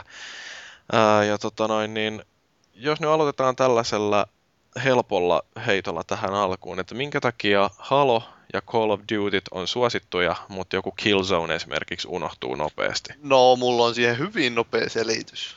Mulla on Killzone on pleikkaripeli ja Halo ja COD ei. No se on yksi syy, ja sitten toinen on se, että Killzoneissa on paskakontrollit. Ei oo. Mulla lukee täällä, että paskaohjaus. No se on siis, ne- siis kyllä se oikeasti, että turha niiden kehittäjiä jo valittaa, jos ne tekee semmoisen ohjauksen, joka ei miellytä pelaajaa. Ja sitten, no miksi kukaan ei pelaa meidän peliä? Niin, mutta haluaako ihmiset oikeasti, että kaikki pelit olisi jotain Call of Duty-klooneja? Ei ne halua, vaan ne haluaa semmoisen, siis ihmiset haluaa pelata semmoisia, joka on helppo päästä sisään, semmoisia pelejä. Ihmiset Jos haluaa vaadi- valittaa. No ei, vaan ihmiset haluaa semmoisia pelejä, joissa pääsee helppo päästä sisään, niissä pärjää helposti, niissä ei saa liikaa tiimityöhön panostaa, ja toisaalta mitään kaikkea, siis tuommoisen niin nimenomaan semmoinen peli, joka vaatii kauheasti paneutumista, niin kuinka moni jaksaa loppupeleissä niin pistää se 20 tuntia siihen pelin opetteluun, että sä alat sitten nauttia vasta siitä kunnolla. Mag? Minä on ihan samaa mieltä tuosta, että, että ne ei saa olla, niin kuin mäkin on semmoinen, että se varmaan vaatii niin vähän liikaa. Mutta jos me palaan takaisin tuon ohjaukseen, niin siis sehän oli ihan käsittämättömän tuntunen se ohjaus. Niin siis se Kuitenkin oli jos ajattelee niin kuin semmoiselle, joka on tottunut punkien ja vaikka Infinity Wardin tekemiin peleihin, niin se ohjaushan oli niin kuin todella kankea. Ja sitten että ainakin mulla, tai siis tämä on niin kuin mun näkemys, mutta se, että niin kuin FPSssä niin nopea elää ja kuolleet ei, niin ei siinä Killzoneissa niin, niin kuin sillä ohjauksella ja miten se niin kuin liikkui, niin eihän sillä niin kuin pystynyt pelaamaan. Se oli Siis mä niin, yksin liian, liian hidas. yksin pelissä ei mua haitannut käytännön yhtään. Ja se osittain se johtuu siitäkin, kun mä oon pleikkariohjelmalla aika paljon, aika vähän loppupeleissä räiskintäpelejä pelannut. Aika paljon mennäs lipsahtaa sieltä. No siis mitään en ole pelannut koskaan, en Killzonea, no, mutta siis se tuntuu vähän ouvalta pelata, kun ne tatit on aivan erilaiset, niin niissä on eri liikerata, niin se on aivan erilaista jotain Unchartedikin pelata kuin esimerkiksi Gears of Warin. Mutta tosiaan se, että osa, osa mä pistin sen piikkiin, mutta sitten monin pelissä, esimerkiksi siinä oli semmoinen systeemi Killzoneissa, että sä ammut vihollista, sitten kuuluu semmoinen tietynlainen ääni, mutta se ääniefekti oli aivan erilainen kuin esimerkiksi Call of Dutyssä. Siinä oli semmoinen jotenkin, se vaikuttaa semmoinen noin pienikin juttu, vaikuttaa niin aika merkittävästi siihen tuntumaan, ohjaustuntumaan. Se Joo. oli niin. Mutta eikö se ole kuitenkin sit... tasainen pelikenttä, kaikille se ohjaus on sama? No niin onhan se, mutta jos se ohjaus on paska, niin ei ketään kiinnosta pelata. Ja siinä oli jotenkin kummallista siinä ohjauksessa, mä muistan vaikka sen pisti sen niin kuin, tappiin sen senssin. Eli pelaan kasista yssiin niin kuin senssillä kodia ja sitten pelasin Haloa kanssa niin kuin melkein täysillä. Niin mä löin sen niin kuin täysille, niin se oli siltikin vieläkin niin, kuin niin hidas. Ja sitten jotenkin se kiihtyvyyden tunnistus oli niin kummallista, että mä niin kuin oikeasti annoin sille mahdollisuuden varmaan kaksi viikkoa. Mutta että kun ei sen kanssa niin kuin päässyt millään niin kuin sisälle, niin minä niin vain luovutin sitten, että mela niin opettelen tulla ohjauksella sitä. Ja sitten, mutta ehkä siinä on sitäkin, että niin kuin puhut aikaisemmin, se, että osa ihmisistä on sitten sillä laiskoja, että kun me ollaan totuttu johonkin Halo-ohjaukseen ja Call of Duty-ohjaukseen ja siinä toimintaympäristöön, niin ei me niin jakseta enää opetella mitään uutta. Et se voi olla tuomostakin, mutta mulla oli kyllä päällimmäisenä se, ja nehän pätsä sitä ohjausta. Joo, nehän Ker- vähän... Erillähän pätsä sitä, eikä se siltikään muuttunut siitä kyllä niin paljon. Mm. Että tuota, kyllä niin, niin kuin, vaikka ne alussa niin kuin sanoo, että tämä on mukaan tehty, että sillä hahmolla on massaa, ja se on semmoinen raskas, mukaan realistinen, niin se, että ne pätsäs sitä, niin kyllähän ne siinä niin kuin joutui myöntämään jo, että okei, me oltiin väärässä. Että... Niin, mutta onko, onko kukaan teistä kolmo, kokeillut sitä kolmosta pelata vielä? Missä? Mä pelasin, pelasin sitä betaa oh, niin kolme, kolmisen tuntia. No siis onko siinä kuinka paljon se on muuttunut se ohjaus? No vaik- vaikea sanoa, koska en mä siinä ykkösen, ykkösessäkään nähnyt mitään ongelmaa. Tosiaan mä en sitäkään pelannut sen pari-kolme tuntia, mutta... Että... Damn you. Mä en olekaan näiden refleksihippojen ystävä koskaan ollut. Että... Mä luulen, että mulla on vähän sama juttu, että mä, mulla niin ei ollut mitään ongelmaa Killzone 2 ohjauksen kanssa, mutta toisaalta mä oonkin sellainen kukasta kukkaa hyppivä tyyppi, että mä en kauhean kauan jaksa mitään peliä pelata, että mulla niin varmaan kaikkein eniten aikaa on vienyt Call of Duty 4 ja Bad Company 2. Et siinä on niin kuin, molempiin niistä on mennyt ehkä jotain viisi vuorokautta peliaikaa, mikä ei ole mitään, kun ajattelee, että mitä nämä veteraanit JR hakkaa jotain kodin nelosta, paljonko sulla tuli tuhat tuntia sitä ehkä? Siinä 20 vuorokautta. niin. vähän 20 vuorokautta. Mikähän mulla on? Mulla oli Halo Reachia tuossa syksyn aikana. Mä vähän nauraskelin, että oli ennen joulua niin 320 tuntia. Se peli julkaistiin syyskuussa, että mitä helvettiä. No eihän toi ole mitään. Mulla oli yksi hyvä ystävä, se oli Vovia viimeksi kun tavattiin, niin yli, Vovi. yli 365 vuorokautta. No niin, no se on Vovi. Niin. Se on ollut aika kauan kuitenkin. Se on ollut aika kauan, mutta uskomaton määrä aikaa kulunut sen parissa. No joo, niin, ne tyypit, se... jotka pelaa Vovia, ne ei pelaa yhtään mitään muuta. No mm. siis, se on semmoinen, kaikki, se, kaiken se antaa, kaiken se ottaa. No Mutta hei, mikä on hyvän, hyvän pelin tunnusmerkkejä? Ai siis, no, puhutaanko nyt monin pelistä siis? Ja no, jos siis puhutaan mielestä... monin pelistä, niin puhutaanko räiskintäpelistä? Uh, no siis puhutaan nyt vaikka niistä monin peliräiskinnöistä. No siis, no siis eikö no, se tullut... No ainakin tuommoinen, mun mielestä tuommoinen nopea omaksuttavuus, että sä niinku, niin kuin me puhuttiin Mäkistä aikaisemmin, että Mac niin kuin oli niin kuin varmasti niin kuin hyvä peli, minä pelasin sitä. Mutta sitten se, että se oli niin kuin tietyllä lailla jo niin kuin liian haastava, kun minä kelasin sitä, että miten sitä loppui, niin se niin kuin tietty porukka ei pelannut sitä ollenkaan. Sitten niin kuin osa porukasta pelasi ihan hulluna, että se niin kuin vaatii oikeasti. Se on niin kuin tietyllä niin syvää FPS, että se vaatii jo sitten niin kuin omistautumista ihan hirveästi. Että niin kuin jossakin Call of Dutyssa, niin se on hyvin helppoa, että sä vaan lyöt sen sisään ja sitten se on tosiaan se viien sekunnin oletettu eliaika sen jälkeen. Se on niin, niin kuin, se on niin helppo ja nopea lähestyä. Niin Ainakin tämmöinen mun mielestä sitten nimenomaan se, että jollekin on ehkä semmoinen vähän virheellinen käsitys, että paras peli on semmoinen, joka tosiaan vaatii paljon, mutta ei, ei Call of Duty sen takia pelata paljon, tai se ei ole sen takia suosittu, että se olisi kauhean vaativa ja vaat, taitoa pohjautuva peli, vaan sen takia, että se on helppo päästä sisään ja kaikki voi siinä periaatteessa pärjätä, ja toisaalta se ei rankase liikaa, jos olet huono, että sä joka kerta kun sä kuolet, niin sä pääset nopeasti siihen toimintaan aina mukaan uudestaan. Mutta mä en ole esimerkiksi keksinyt omalla kohdallani, että mistä se johtuu, että mun mielestä joku Mag ja Bad Company 2, niin ne on parempia pelejä kuin Modern Warfare 2. Ää, et, mä luulen, että sillä on jotain tekemistä sen kanssa, että Modern Warfare 2 upotettiin jo liikaa tavaraa. Että siellä, siellä tota noin, niin, äh, kun jatkuvasti räis, räiskyy ruudulla jotain sellaista, että niin, niin, äh, onnistui osumaan kahdella peräkkäisellä niin, luodilla plus 50 niin. pistettä tai jotain tällaista, niin äh, en mä tiedä, sitten niin katos se sellainen tietyllä tavalla äh, kannustava haastavuus. Että musta sitten jossain Mägissä, niin siinä ei ole jatkuvasti sitä sellaista vilskettä ruudulla ja siinä täytyy keskittyä siihen pelaamiseen hiukka eri lailla. Että yksi semmoinen, mitä mä esimerkiksi huomasin, että mä pystyin jotain äh, kodia pelaamaan sillä, että niin, niin kiskas tölkillisen olutta ja sitten sen jälkeen niin kuin peli toimi paremmin. Mutta jos mä yritin samaa Magissä, niin ei onnistunut. Että ehkä se on niin kuin pikkasen ajattelua vaativampi pelistä joku Mag.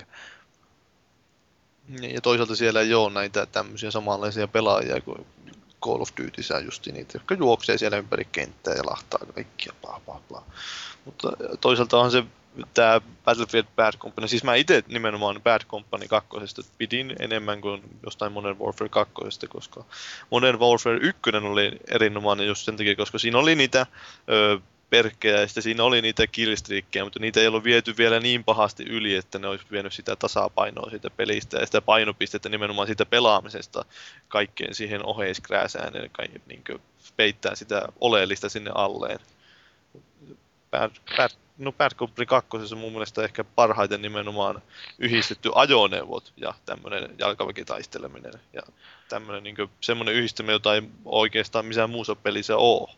Mutta sä mainittit noin perkit ja killstreakit ja tällaiset näin, niin uh, onko ne jotenkin muuttanut sitä odotusta, mitä ihmisillä on monin pelejä kohtaan, että uh, et kun nyt tuntuu, että jokaisessa monin pelissä niin hahmoille, äh, hahmoja täytyy kehittää ja ne saa experience pointteja ja nousee leveleillä ja äh, sitten ne saa uusia aseita ja mahdollisesti jotain uusia kykyjä ja tällaista, äh, niin onko tämä nyt semmoinen, mitä kaikissa monin peleissä pitäisi olla, vai voisiko joku sellainen vanhanmallinen Unreal Tournamentin kaltainen peli vielä menestyä, jossa kaikki on jatkuvasti samalla tasolla? No siis tuossahan on, niin kuin sä voit periaatteessa vetää siihen semmoisen rajaviivan, että onko ne, jos sä avaat jotain siinä pelaamalla, niin onko sulle siitä suoraa pelillistä hyötyä vai onko ne vain kosmeettisia juttuja? Esimerkiksi tässä just nimenomaan Halo ja Call of Duty eroaa vahvasti, että niin on. Halossa sä saat semmoisia haaniskoja, moni on sitä kritisoinut siitä, että sä voit ostaa niitä haaniskoja, mutta sulla ei ole mitään niin konkreettista hyötyä niistä. Että ne on vain semmoisia, että se hei, mulla on tämmöinen kultainen kypärä, jee. Ja sitten Call of Duty se taas on, että mä saan paremman aseen. Äh, mun mielestä tuossa kans, että niin kuin, mie niin itse pidän Halosarjasta enemmän sen takia, että ne pelaajat lähtee niin kuin, yleensä kuitenkin mahdollisimman samalta viivalta. Ja niin kuin MLG-säännöistä siinä, että niin kuin sulla on sama määritelty aloitusase, ja sitten jos lyö vielä niin kuin symmetriseen mappiin, ei ole kilistrikkejä, ei ole mitään perkkejä ja muita tämmöisiä, niin silloin niin kuin voidaan oikeasti mun mielestä niin kuin hyvällä hostilla niin voidaan mitata se, että kuka sillä osaa pelata ja kello on niin kuin paremmat taktiikat, kun yhtenevä kalusto. Nimenomaan. Ja sitten siis siinä on se, että nämä killstreakit ja perkit, niin onko se nyt välttämättä järkevää, että sä, sulla on jätkä, joka on pelannut jo peliä paljon, niin pitääkö sun antaa sille vielä jotain etulyöntiasemaa senkin lisäksi, että se on kokeneempi, niin näitä kokenemattomiempia blä blä blä blä kohtaan siis. Tässä on just se pointti, mitä mä oon itse miettinyt, että se on mun mielestä ihan järjetön systeemi, että kiva mennä sinne nyyppänä, nyyppänä, sulla on se peruspistooli, joku perusrynkky, eikä mitään apujuttuja, sitten siellä on, kaikilla muilla on ties mitä virityksiä. Mutta niin, toisaalta... Siinä tulee vähän, vähän takaisin siinä, että sitten niin kuin suuri osa pelaajista kuitenkin painaa sitä prestikään, niin sä niin kuin aloitat sitten alussa, mutta niin kuin se kokemus kuitenkin merkkaa niin kuin suunnattomasti, että joku, joka on hakannut niin kuin vaikka Call of Duty 2 asti, tuota sarjaa, niin kyllähän ne niin kuin, niin kuin me olen itse nähnyt monesti, että aloituspäivänä, kun se peli aukastaan, niin siellä joku veteraani vetää toisessa matsissa niin joku 70-20 statsit, niin kuin minä katsoin tuossa yhtä kaveria mun listalla. Niin, että se on sama, niin kuin se peli vaihtuu, niin on kuitenkin silti niin kotona siellä, että ne pystyy loistamaan niin kuin suoraan silloin niin kuin launchисsakin. On, se, sekin on ihan totta, että siis kyllähän hyvä pelaaja oppii melkein pelin kuin ja sitten pystyy siinä hyvin nopeasti kehittymään, no, no nousee leveleitä, mutta sitten kun siinä menee täm, tämmöinen osaamaton tumpelo tampio, niin se, mä, mä pelaan sen kaksi tuntia, mä edelleen levelillä kaksi, niin se ei niin paljon inspiroi pelaamaan yhtään enempää siinä, vaan luotan, että okei, okay, an, an, antaa olla. Että se mä, nimen... mä, voin kuolla noita AI-kavereita vastaan ihan yhtä lailla. Että. Just niin nämä... Siellä on semmoisia, semmoisia kavereita, jotka vettää niin kuin, no, semmoisia kavereita, jotka vettää kahdessa kolmessa tunnilla levelille 25. Mm tuota, vielä semmoisen tuohon niin kuin tuosta epätasaisuudesta, että miksi Halo oli parempi mun mielestä, niin Halossa kuitenkin huomioitiin se pelaajan taitotaso, koska siinä on oikeasti matchmaking-järjestelmä. God, God-sarja menee siinä niin kuin ihan mettä, että siellä on tämmöinen, niin kuin sä, Tontsa sanoit, että sä et ole pelannut paljon, niin sä joutuisit kuitenkin niin kuin vaikka esimerkiksi vaikka mua vastaan, tai sitten niin kuin otetaan näitä niin kuin ihan niin kuin todella niin kuin hyviä pelaajia, mitä mulla on kaverilistalla muutama, vaikka tuota CTD-jätkiä, niin sä joutuisit semmosia vastaan pelaamaan. Mm. Niin sehän on niin kuin täysin järjetöntä, että se Nimenomaan. pitäisi mm. se peliaika, niin vähintään se kokemus, että kuinka paljon se on ollut sillä onlineissa, niin sen pelijär, niin matchmaking-järjestelmä pitäisi huomioida se. Ja siinä Bungie on niin kuin oikeasti ymmärtänyt se homma mun mielestä ehkä niin kuin parhaiten niissä peleissä, mitä me on pelannut. Se aloittelija ei joudu niitä kokeneita vastaan. Joo. Paitsi jos se kokenut tekee tämmöisen niin sanotun nuubitäkin, eli homma itselleen uuden nimen, ja tätähän me harrastettiin Halossa sitä aika paljon. Se Aavikin taisi olla niissä parteissa matkassa. Joo, aika klassinen, että kyllä siellä ehkä jollakin Teal of Chulakilla tuli pelattua joskus, mutta...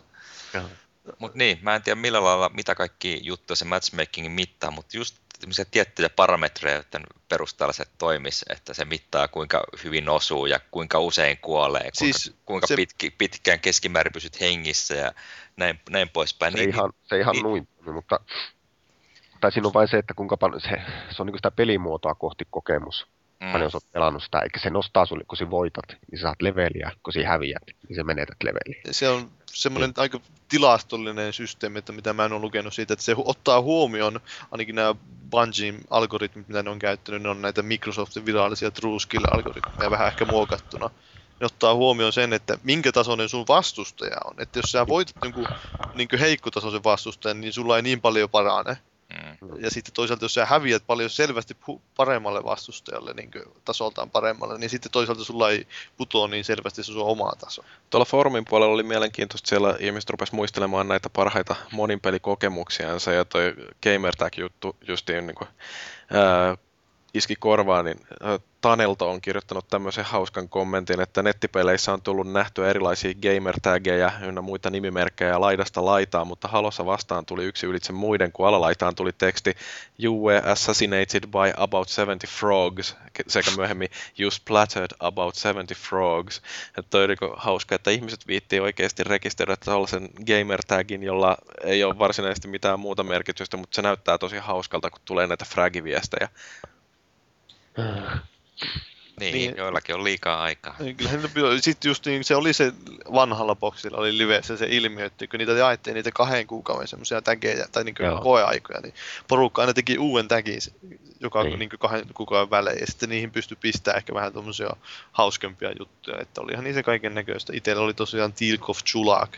Sitten mä törmäsin johonkin Stargate-faniin siellä mulla on kaverilla oli Jack O'Neillin gamertäkin, niin sitten me törmättiin jonkin tähtiportin faniin, joku brittiläinen tai skotlantilainen, ja sitten me ruvettiin sen kanssa pelailemaan, ja sitten se teki semmoisen täkin kuin Daniel Jackson vielä kaiken lisäksi, mutta kukaan ei varmaan teistä käsitä, mitä tuossa on, ja hauskaa, mutta niin. Mä en ole koskaan viittynyt. Siis mulla on aina ollut toi mun oma gamer tag kautta PSN ID, niin se on aina ollut sama kuin mikä mulla on foorumilla nimimerkki. Että niin... No mullakin siis, mutta mulla oli se oheessa siinä niin sillä lailla sivussa. Mutta en mä tiedä, oletteko te muut tehnyt jotain tällaisia huumorinimiä? Ei, mulla, mulla on ainoat on noin tota, pleikkarilla ne jenkki- ja japsi- ja brittitunnukset tietenkin, ne on ihan höpö-höpöjä, mutta niitä ei käytetä mihinkään muuhun, että pääsee vaan niihin storeihin käsiksi. Niin. Ja minä pelasin varmaan niillä hupitakeilla tuolla liveessä halossa enemmän kuin sillä oikealla. Että meillä nyt oli niitä, ja nämä oli yle, yleensä laadittu, laadittu sillä, että me pystyttiin ärsyttämään niitä vastustajia melkein mahdollisimman paljon. no, jotain amerikkalaisia aika helppo ärsyttää tekemällä jonkunlainen provosoiva gamer teki. Se oli aina vähän hyökkäsi tähän yhteen kansallisuuteen ja oikeastaan se meidän päätarkoitus melkein sitten siinä pelaamisessa tuntuu olevan sen viimeisen kaksi vuotta se, että katsottiin, että kuinka raivoihinsa sitä voi ihmiset saada ja sitten naurettiin vain täällä Suomen päässä niitä, että miten ne voi suuttua tästä neikistä niin paljon. Mulle se on kuitenkin aina vaan leikkiä. Se on kyllä hauskaa joskus, kun mäkin olen muutaman kerran JRin kanssa ollut siellä lobbyssa kuuntelemassa, kuinka siellä alkaa se ää, läpäheitto justi toiseen suuntaan, kun siellä kuuluu, että joku porukasta on selkeästi amerikkalainen, niin sitten rupeaa tulemaan näitä arabijuttuja, niin se on kyllä hauskaa kuunneltavaa. Mutta toisaalta se on tää livessä nyt on vähän ehkä rikkonut sitä perinnettä, kun sinne tuli tää party chat systeemi. Sä et kuule niitä vastustajia, ne ei kuule mitä sä puhut. En Siinä ei tule enää semmoista samanlaista paskaa juttua. En nosta Xboxia ikinä. Niin, nimenomaan huono laite, kun tuommoisia keksivät. Hyh, hyh. Sitten, minä en ymmärrä sitä, se on mulla jäänyt halosta, että ne muteettaa nuo vastustajat, niin kuin kaikki muut. Niin niihin mutetaan ikinä, kun minä nimenomaan haluan kuulla, että mitä ne juttelee siellä. No siis, kyllä mulla joskus on silloin, kun joku pistää tyyli jotain räppiä tai Snoop Silloin soimaan sieltä, niin mä pistän kyllä ihan mieluusti muteelle. Räppiä tai Snoop Doggy Dogia. Mm. Eli siis, no siis oli ta- eli tai. Mutta aika lailla siis tuntuu olevan lisää näitä kommentteja, niin äh, ajattelee, tota, että ihmiset kuitenkin tykkää pelata sillä omalla porukalla, ja Nisupullahan oli kirjoittanut justiin tämä ylistyslaulun Sokom kakkoselle, ja Yllätys. sitten tämmöinen kuin Benev, äh, Binju, miten toi nyt sanotaankaan, niin vastasi tähän, että Nisun kanssa samoilla linjoilla Sokom kahdessa oli kaikki, mitä hyvältä monin peliltä vaaditaan ja vielä rutosti enemmän. Se, mikä Sokomin kuitenkin nostaa kirkkaasti ylitse kaikkien muiden pelien, oli se käsittämätön yhteisöllisyys ja yhteishenki, joka Suomi-pelaajien kesken vallitsi. Lähes poikkeuksetta aina oli ilo laittaa PS2 hurisemaan ja mennä Tantereelle mähinöimään. Aina löytyi suomalaista peliseuraa ja pelin lomassa rupateltiin niitä näitä. Myös unohtumattomimmat klaanitaistelut juurikin käyty Sokom kahden aikoihin. Ai, että sitä riemua, kun usean tunnin vääntämisen jälkeen yön pikkutunneilla se ratkaiseva rundi tulee omalle tiimille. Niin kun, tämä tuntuu olevan varsinkin näiden vanhojen Sokon pelaajien keskuudessa tällainen, että kaipaillaan niitä Suomi-servereitä ja tällaista omaa aulaa, missä pääsee omalla porukalla pelaamaan. Että, en mä tiedä, onko toi Party Chat sitten sellainen jonkinnäköinen Xbox Liven vastaus tälle kaipuulle, että halutaan sillä omalla porukalla sitten vaan pitää hauskaa ja suljetaan muu maailma pois. No onhan se siis yksi syystä, minkä takia mä en oikein voi kuvitella koskaan pelaamani pleikkarilla kunnolla niin monin pelejä, kun siinä ei ole minkäänlaista tuommoista ryhmäkeskustelua tai semmoista. Että se on mun mielestä suoraan sanottu ihan perseestä. Joo. Ja tuossa on niin kuin, se, että se jakaa tavallaan tämä mie- mieleen sen näin, että se Sokomin, Sokomin toteutus sitä lobista ja sitten tämä niin kuin, halojen toteutus. Että siinä on se oma pikkuporukka ja aina haetaan se, että siellä haettiin niin se vastustaja, niin joku ulkopuolinen vastustaja. Se oli yleensä ennen aikaa joku ulkomaalainen. No se on nykyään aika tuota, sama niin, systeemi. Niin, niin mie niin kuin itse kuitenkin niin tavallaan pelasin mieluummin jotenkin aikoinaan niin kuin ulkomaalaisia vastaan kuin kotimaisia vastaan. Että tavallaan minä halusin, että aina vaihtuu se vastustaja, aina on uusi. Että kun sehän arpoo kuitenkin sulle aina niin kuin uudet vastustajat tuossa. Että tuossa on vähän niin kuin kaksi eri koulukuntaa. Että jos minä haluan tavallaan pelata privaa, niin sitten voi laittaa privaa porukka ja sitten se Joo. on pelkästään niin kuin suomalaisille. Että se on vähän varmaan se, että mihin ihmiset on tottunut alun perin. Nimenomaan siis, tämähän oli nimenomaan Halo 2, joka tämän koko sen matchmaking-systeemin toi oikeastaan Joo, keksi, ja sitten se kopioitiin sen jälkeen pitkälti kaikkiin räiskintäpeleihin nykyään. joo. Sitten Killi oli kirjoittanut tämmöisen, että huikeat kokemukset enimmäkseen Ghost Reconin parissa. Pelit alkoivat yleensä myöhään illalla ja kestivät aamuyön tunneille asti. Kanssapelaajat olivat lähes poikkeuksetta ulkomailta. Sessiot olivat mahtavia, mutta jälkipelit ja keskustelut niin maailmanpolitiikasta kuin urheilusta jäivät myös mieleen. Pitkien öiden ja lyhyiden unien takia vanhassa duunissa tehtiin töitä aika nakit silmillä. Suomalaisia pelaajia alkoi ilmestymään liveen yhä useampia, varsinkin live virallisen Suomi-julkaisun jälkeen. Linjoilla oli silloin sellaisia verkkopelitappajia, että nykynuoret paskoisivat housunsa nämä kohdatessaan. Puhukaan se J.R. susta. En mie, kyllä me oli siellä matkassa, mutta kyllä mie oli semmoinen silloin, että istuin jossakin nurkassa haulikkokoossa ja haulikkokässä ja pelkäsin liikkumista. Että se on ollut joskus vuonna 2004 varmaan. Ja mu- mulla on kyllä hyviä muistoja Killistä siinä mielessä. Mä muistan, että mulla olisi Pessiä joskus pelattu ja mä olisin piessyt sen siinä ihan hyvin. Toi on varmaan ollut justiin hauskaa silloin, kun live on ilmestynyt ja tai julkaistu Suomessa, että se niin kun ensimmäistä kertaa konsoleilla pääsee ihan oikeasti pelaamaan netissä. Ja No olihan sitä nyt Dreamcastille ja mitä nyt oli, niin näitä jotain hikisiä viritelmiä sitä ennen. Mutta tosiaan no, olihan se Xbox Live niin semmoinen ensimmäinen kunnon systeemi, tämmöinen niin koko kat- konsolin kattava suurin piirtein. Mutta kyllähän se niin kuin Ghost Recon oli silloin niin kyllä se oli niin kuin, vähän sama juttu nyt niin kuin joku Call of Duty, että sitä niin kuin pelasi kaikki sitä Ghost Recon-sarjaa. Ja mie niin kuin, se on ehkä turhaa tuommoista nostalgiauttamista, mutta minä otan sitä uutta Ghost Reconia, että tavallaan olisi mahtavaa pelata niiden jätkien kanssa, ketä silloin pelannut sitä, että niin kuin esimerkiksi vaikka joku, mä oon joku Kimplen kanssa tuolta konsolifinistä, niin ollaan pelattu Ghost Reconia paljonkin, niin, niin tuota, mutta tuskin siitä nyt tulee semmoista. Mä en kyllä jaksa uskoa, että Ubisoftin on mitään hyvää monin peliä tässä rupeaisi yhtäkkiä tekemään. Niin, se voi olla. No hei, kyllä toi Rainbow Six Vegas oli ainakin hyvä. No oli siis hyvä, ihan hauska siis, mutta on, kyllä sitten voisi olla paljon parempikin vielä. Yksin pelistä mä pidin siinä enemmän Rainbow Six Vegasissa kuin monin pelistä. No monin peliäkin niin monenlaista, muun muassa nämä kooppipelit. Täällä on Taneltolla oli myöskin tämmöinen hauska täällä, että Halo 3 pelasimme kaverin kanssa heti julkaisussa legendaarilla yhdeltä istumalta läpi splitscreeninä, television alle 20 tuuman kuvaputkitöllö, silmät sojottivat mikä minnekin, mutta fiilis oli suuremmoinen, tuli napattu oikein valokuvakin meistä kahdesta Halo 3 lopputekstit taustalla. Hämmen, hämmentävät virneet naamalla. Ja noi kooppipelit, niin en mä tiedä, mun mielestä ne on hauskempia kuin äh, tällaiset kilpailuhenkiset monin pelit. Et musta on mukavampi tehdä porukan kanssa yhdessä, kun kauheasti yrittää löytää, että kuka tappaa kenet nopeita.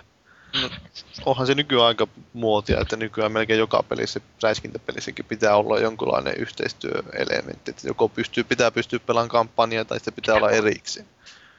Tämä muuten allekirjoitan, että mä en noista kilpailullisista muodoista tykkää, mutta tämä yhdessä pelaaminen niin, ja etenkin samalta sohvalta, niin se on mulle ollut se ainut monin pelaamisen muoto, mitä on niin harrastanut ihan pienestä pitäen, mistä edelleenkin tykkää, mutta jota nykyaikana tapahtuu vaan ihan sille äärettömän harvoin. No onhan toi samalta sohvalta pelaaminen niin hauska idea noin teoriassa, mutta mulla esimerkiksi niin nyt molemmilla pikkuvelillä on Borderlands ja kun toinen on, niin on pieni Tampere... sohva. no ei se pelkästään, kun toinen pikkuvelistä on Oulussa ja toinen Tampereella ja mä itse asun Helsingissä, niin se hankaloittaa vähän sitä yhden sohvan päälle istumista. Että niin, siinä mielessä toi on ihan loistavaa, että pystyy pelaamaan jotain tuollaista kooppina kolmistaan, vaikka ollaan hajannuttu eri puolille Suomeen. Tuomaksista mulla onkin Muista... hyviä, hyviä muistoja koopista, kun pelattiin Crackdown 2, niin sä olit niin aktiivisesti mukana siellä, kun mä roikutin sua helikopteriin. Mä olin, mä olin niin aktiivisen huono siinä. Kuule, Paavo, muistaakseni nuo poriveljekset? No, Pori, eli siis tarkoituksena Cyrus ja Eikö mä puhun noista halopuolelta, niin No en mä sitten hetkinen... Maturesta, ja, matu, maturesta ja halojahdesta. No kyllä mä jo epämääräisesti muistan. No, siinä oli tavallaan kooppia, kun veljekset pelas opiskelijakämpässä vierekkäisiltä telkkareilta niin kaksi, kaksi turnauksia. Eihän niitä pystynyt voittamaan kukaan, kun ne kato, telkkarit oli vierekkäin ja kaksi boksia vierekkäin. Se on, se on aika hieno viritelmä. no niin, aika lyömättömiä monesti. Siinä ei ainakaan voice chattiin tuu häiriöitä. Niin, niin, siellä ne huuteli. Näin ne kertoo tarinaa, että ne pelas, pelas yhdessä sitten. Että ihmeteltiin joskus, että miten ne on pärjää, niin joku sanoi, että samassa huoneessa kaksi boksia ja kaksi telkkaria. Tämä on myös näitä internetin alkuaikojen hauskuuksia, tämä PEC 4 teksti. eka oma teho PC Counter-Strike 1.0 ja 56 kilon modeemi oi sitä iloa, kun pääsi ekaa kertaa pelaamaan monin pelejä internetin välityksellä omassa kodissaan. Counter-Strike oli alkuun aika haastavan tuntuinen, kun oli tottunut Mega Drive ja 2D-hyppelyihin. Alkoi se kuitenkin lopulta luistaa, kun Prodigy, Assaultia ja Dustia pelaili urakalla yötä päivää. Tätä onneahan kestisin pari kuukautta, kunnes lankapuhelinlasku saapui kotiin ja netti kaikkosi muutamaksi kuukaudeksi unholaan vanhempien kevyen suuttumuksen myötä.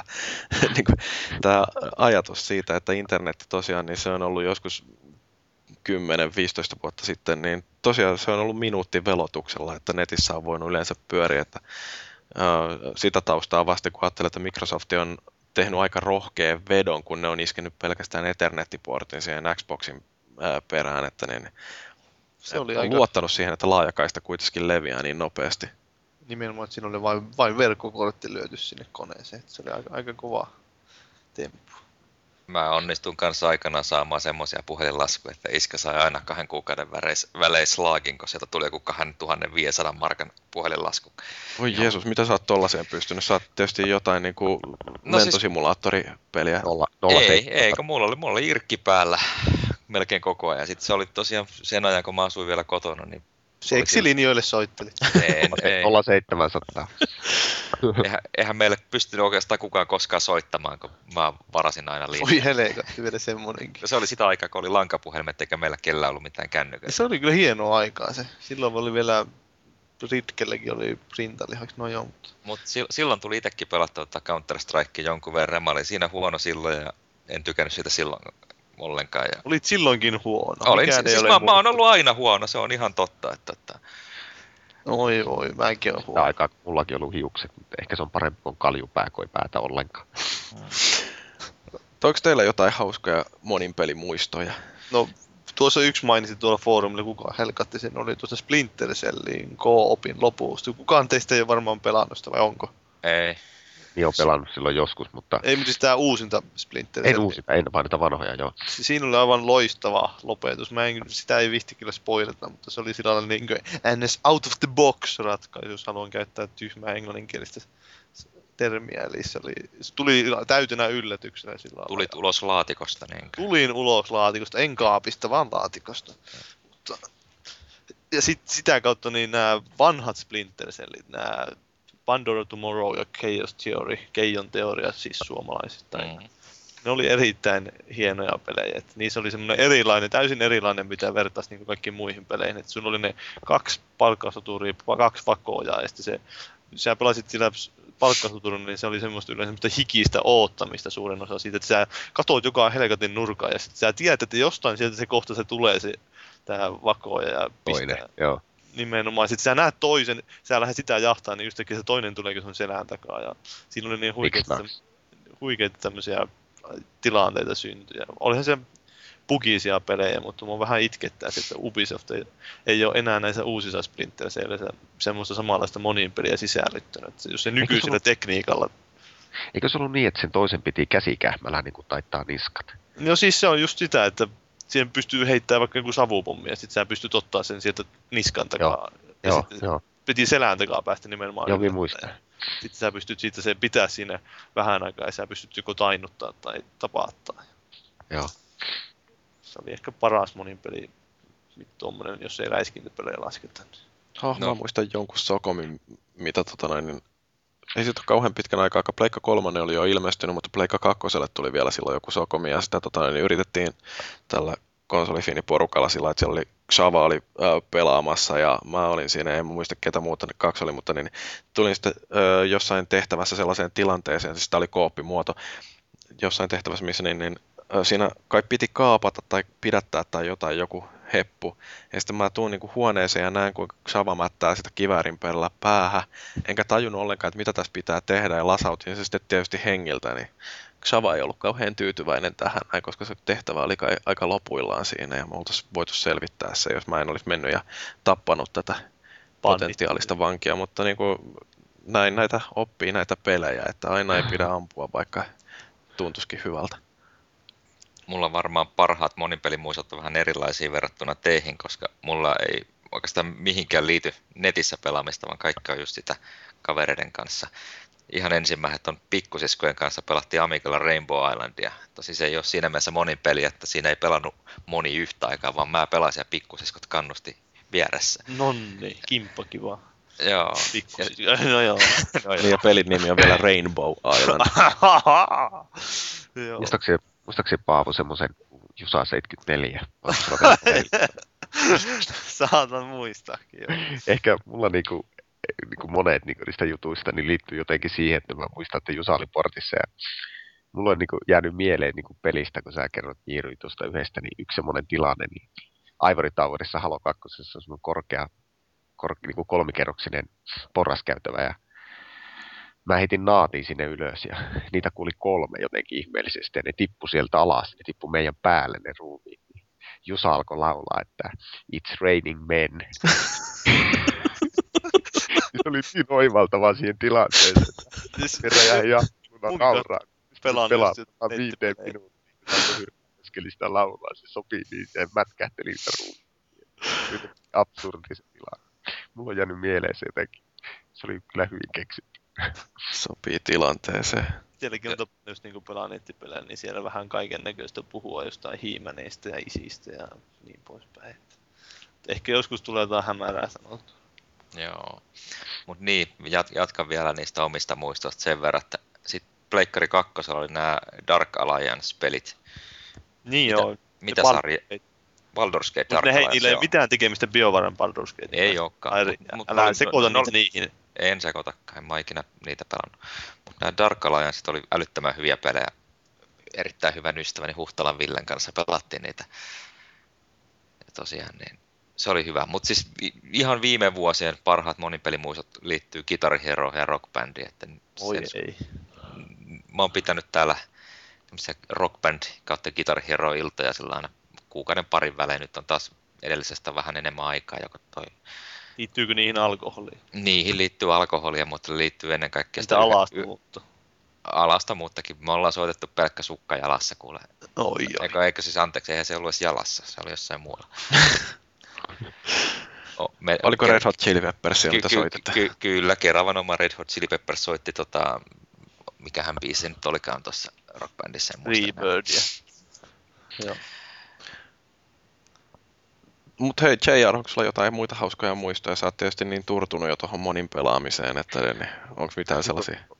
Oikeastaan semmoinen, mikä mulla on niin kuin ehkä pitkäikäisin niin kuin oikeasti niin kuin kaveri, mitä meidän niin kuin ystävänä tuolta livestä, niin tämmöinen kuin Jipuli, niin me pelattiin samassa partissa semmoinen mappi tuolla Halossa kuin Sansibar, ja Hieno sitten kun oli niin helppoa ja ne vastustajat, niin mulla oli aikaa, niin minä ammuin kiväärillä nimikirjaimet sille tanon seinään ja esittelin sille Jipulille. Me ei ollut niin kuin ekaa kertaa tavattiin sille pelistä, katoppa tätä ja se okei. Ja tuli seuraava rundi, niin se huutaa mulle, että tuppa kattoo ja minä menin kattoon sinne, niin se oli piirtänyt kirkkoveneen siinä.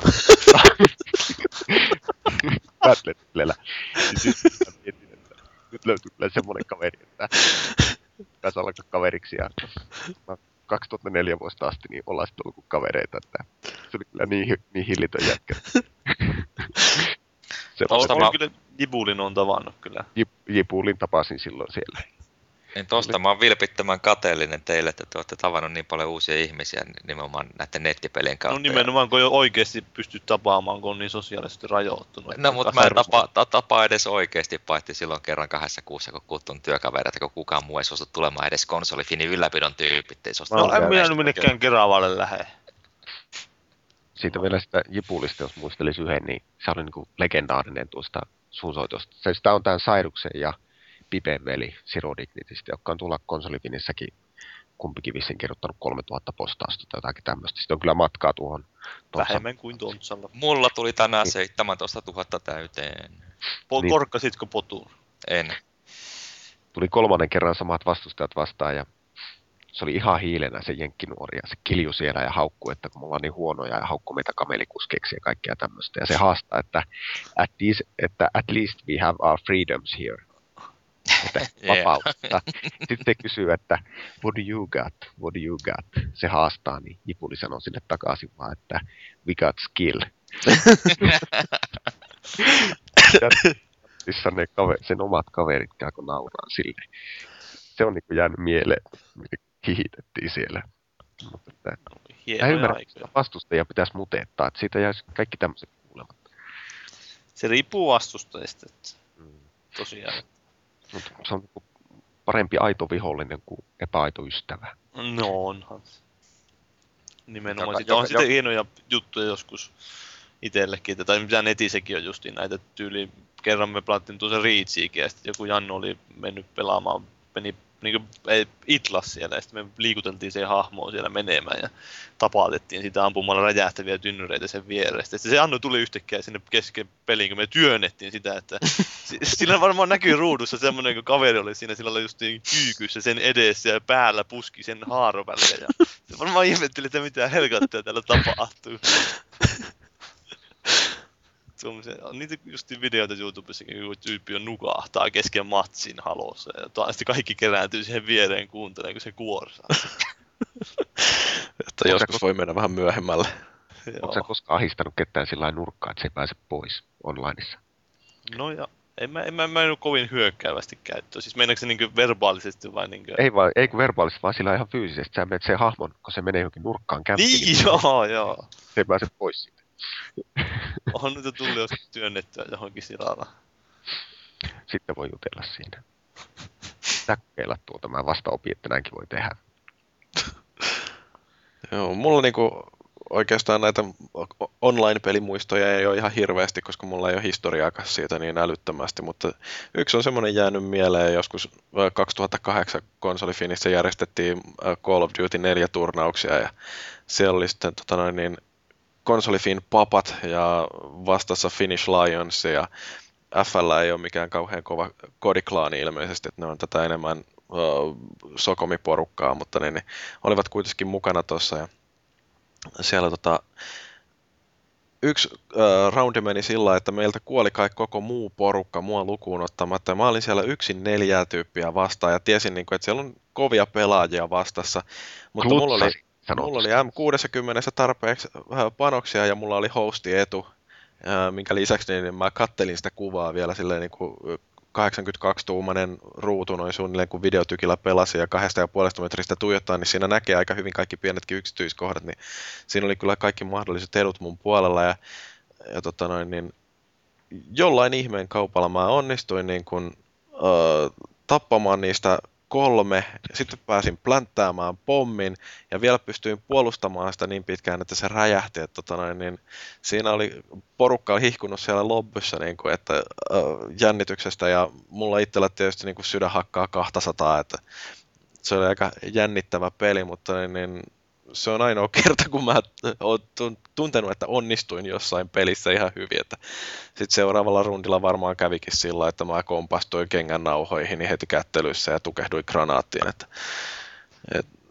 ei noin noi hyvä tuuri ei voi käydä kahta kierrosta peräkkäin, mutta se oli ihan hauska matsi. No Call of Joo, kerro vaan. Eikö sanot just että kuulosti, kuulosti siltä, että oli hauskaa.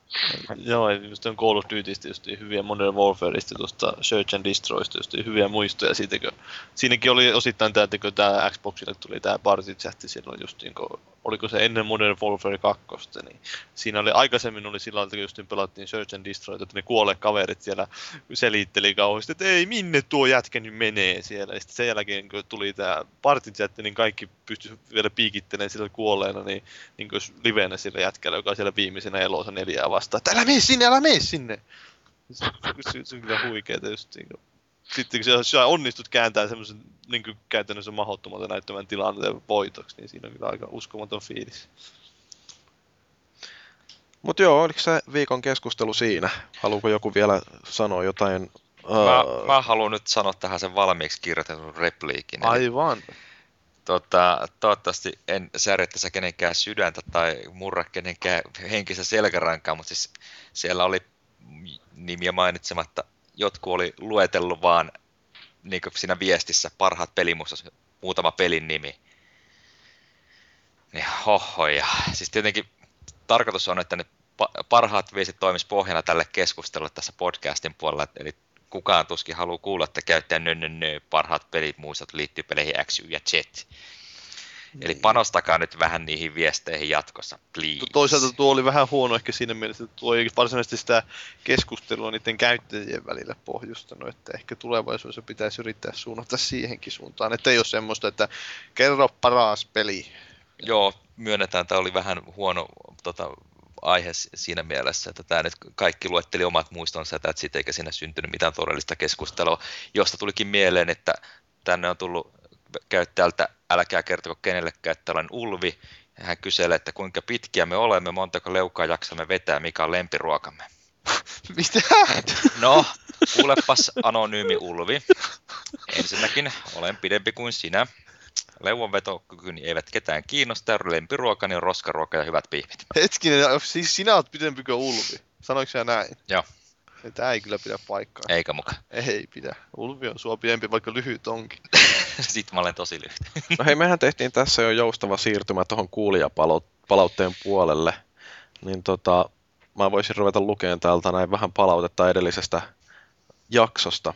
No, onko sinne sähköposti oikeasti tuli jotain palautetta? Ei. Ei, Sitä mäkin vähän kattelin. Että... Niin meillä on sähköpostiosoitekin podcast.konsolifin.net, niin että sinne voi lähettää postia, jos tuntuu siltä, että haluaa meille jotain sanoa, jos haluaa kysyä jotain, jos haluaa ehdottaa keskustelun aihetta tai haluaa muuten vaan kuulla meidän kommentoivan jotain asiaa, niin podcast. Tai jos haluaa kysyä, että kuinka pitkiä me ollaan. Niin. Mä voin vastata siihen, että älä saatana kysellä tyhmiä. Ää, joo, mutta tota noin niin, Kabanossi oli kirjoittanut tällaisen palautteen, että no niin, Tontsa, potkihan se käästi iTunesiinkin. Minä voin kertoa teille nyt erittäin hyvän uutisen. Olemme juuri saaneet Applelta vastauksen, että your podcast feed for successfully added is, and is now under review. Eli kunhan Applen hebot siellä Eli kun me- Steve, Steve henkilökohtaisesti kuuntelee meidän podcastia ja toteaa, että uu, tämä on parasta sitten ruisleivän, ja sitten se on siellä iTunesissa. Minä haluan sanoa Kabanossille terveisiä. no mäkin voin sanoa Pitkäaikaisesti Kabanosille, halokavereita. mäkin olen pelannut muuten Halo, Halo Reachia hänen kanssaan useita kertoja, useita tunteja, että voisimme pelata myös past edes. Minäkin Onko olen syönyt se joskus pelaa- kapanossia. Se on oppinut pelaamaan nyt, kun se on pelannut sitä Reachia. No ei sentään hyvää se oli pelaa. No kyllä se yrittää joinkkeja vetää aika vahvasti, kun se muuten niitä tappoja saa. Mitä jointteja vetää? Joink! Siis, onko sä, ne, tiedä, onko sä kattonut ikinä Simpsoneita? Eh. No, Mikä se voi, on? Syö sitä, no joo. Ei ainakaan Raptori. No, varmaan voisi jatkaa niitä palautteita. Joo, viime viikollahan me keskusteltiin äh, videopeliaiheisista TV-ohjelmista, ja tota noin, niin siihen tuli parikin palautetta. Waluigi on kirjoittanut tällaista, että viikon aihe oli mielenkiintoinen. Itsekin tulin vasta kuukausi takaperin tajunneeksi, ettei tilttiä ole pyörinyt enää hetkeen. Samaan tarkastukseen tuli huomattu, että Player Onekin on enää vain kaunis muisto menneisyydestä. Kivijalkamyymäläistähän ja niiden tarpeellisuudesta voisi kenties saada keskusteluakin joskus hammassa tulevaisuudessa. No siis ka- muistakaa kaikki katsoa muun TVn gameria. Kiitos. Joo, se on hieno sarja varmasti. Siinä on ainakin ihan ö, kattavasti käsitelty peliaiheisia ilmiöitä ja uusia pelejä. Joo, sitten tää, siitä mun piti itse asiassa sanoa tuosta viime kerralla jäi sanomatta, että jos joku on sattunut Tiltin nettisivuilta tai Helsingin Sanomien nettisivuilta, itse asiassa sama ajanut. En halua mitenkään henkilökohtaisesti hyökytä ketään kohtaan, mutta siinä on semmoinen mielenkiintoista lausumista käyttävää henkilö puhuu näitä arvosteluita juontaa. Kannattaa käydä kuuntelemassa. Älä, älään veikin arvostelu esimerkiksi. Onko se. Ulvi? Ei se ole ulvi eikä se ole pulvi, vaan se on joku semmoinen nouseva intonaatio. Se on aika mielenkiintoisen kuuluva. Mutta joo, kiva kuulla, että toi aihe kelpasi ja tota, noi yksityiset tai siis niinku kivijalkamyymälät, niin mä en ole ihan varma, että saako sitä hyvää keskustelua, mutta niin, niin sen verta voin sanoa, että suosikaa tällaisia pikkuyrittäjiä, älkää suosiko kansainvälisiä jättimäisiä ketjuja. Niin mun mä en ole varma, että ostiko tää itse asiassa tää GameStop tai eBay Games, niin nää Tilt-pelaaja, joka oli taas Tiltti, oli entinen Player One. Että oliko siinä joku tämmönen? Siis eikö tilttikaupat ole edelleen olemassa? Mut No, siis tilt, niitä- TV-ohjelma ei ole. Niin, niin mutta niitäkin on mun mielestä suljettu aika paljon, niitä Tiltin pelaajan kauppoja. Muistaakseni esimerkiksi tuolta, mikä tää Sellosta, niin taisi mennä kiinni vasta kauppa. Et ei niitä kauheasti varmaan ole enää. Joo, no en mä tiedä, siis Kyllä mä, se- mä kun käyn kamppikeskuksessa siinä joskus piipahdan, niin paljon mieluummin mä menen sinne hankalasti löydettävään viidenteen kerrokseen, kun sieltä pohjakerroksesta ää, suosin jotain kansainvälistä megaketjua, että niin, niin tehkää valintoja ihmiset, miettikää vähän sitä, että miten saadaan hyvä pelimyyntibisnes jatkumaan Suomessa. Sitten tuosta kyllä mun mielestä sinänsä voi sitä ehkä, en välttämättä suoraan siitä, että näistä kivijalkakaupoista, mutta ehkä enemmän siitä digitaalisesta jakelusta voisi joskus keskustella, että mitä mieltä yleensäkin ihmiset on siitä, että tykkääkö ne ostaa pelejä tuolta digitaalisesti vai onko kauheita antipatioita sitä vastaan, että ei saa sitä Prestige Editionia ollenkaan. Joo. Sitten oli hei, finalisoija oli kirjoittanut tällaisen, kun mehän hiukan sivuttiin tässä äh, TV-ohjelmakeskustelussa myöskin näitä äh, televisioituja videopeliturnauksia, että voisitte ottaa joskus aiheeksi tuon ammattilaispelaamisen. Esim. joku vieras, joka tietäisi kyseisestä asiasta, olisi ihan kiinnostava tietää, minkälaista tiliä ammattipelaajat tekee ja minkälaista hommaa se on. Kyllä sekin varmasti joskus työstä käy. Paras olisi, jos löytyisi suomalaisia ammattipelaajia. Öö, sikäli kun mä ymmärrän, niin mun tuttavapiiristäni ainakin löytyy yksi ihminen, joka on ollut melkein ammattipelaaja, että niin, niin katsotaan, jos vaikka saadaan joku keskustelemaankin aiheesta. Mulla on- tähän muuten käänteen tekevä idea. No, minusta tehdään ammattilainen vai? minusta tehdään ammattilaispelaaja. Niin. Oho. Se voisi olla vähän semmoinen Kill Arman se- tyylinen, se- että sä se- menisit ja niin. ottaisit pataas tosi lahjakkaasti jokaisessa mahdollisessa Mä voisin pelissä. kouluttaa sua Nimenomaan haussa. semmoinen pa- Paavi coachaa mua kahdeksan tuntia päivässä ja sitten leikataan siitä semmoinen tosi TV. Montaasi. Sä voit tulla tuonne Black Opsiin meidän kanssa, niin mä teen sitä teatterimoodissa videon, niin tuut sinne Ei, vastapuolelle. siis kato, kun pointti on nimenomaan Otetaan se, sinne- että otetaan se noita- kuvataan oikealla kameralla niitä Montaasi. Se Mitä? tiivistetään siihen montaasi semmonen... Katsotaan sitä ruutua siellä, joo. Mutta siis me, tuosta... me, me, me kato, istutaan Paavin kanssa kahdeksan tuntia päivässä samassa tilassa. Paavi coachaa ja mä pelaan. Ja, ruoskin sua. niin. Fyysisesti ruoskin. Sitten Eye of the Tiger soi repeatillä sen koko kahdeksan tuntia päivässä. Sitten Okei. välissä voisi soida training montaaskin. Niin, voisi olla rokista. Voisit juosta rappusia ylös. Joo. Siis siellä halossa juokset rappusia. Ei täysin. Loistava ohjelmaidea. Katsotaan saadaanko toi myytyä MTV3, kun siellä paskempakki-ohjelmaa näytetään.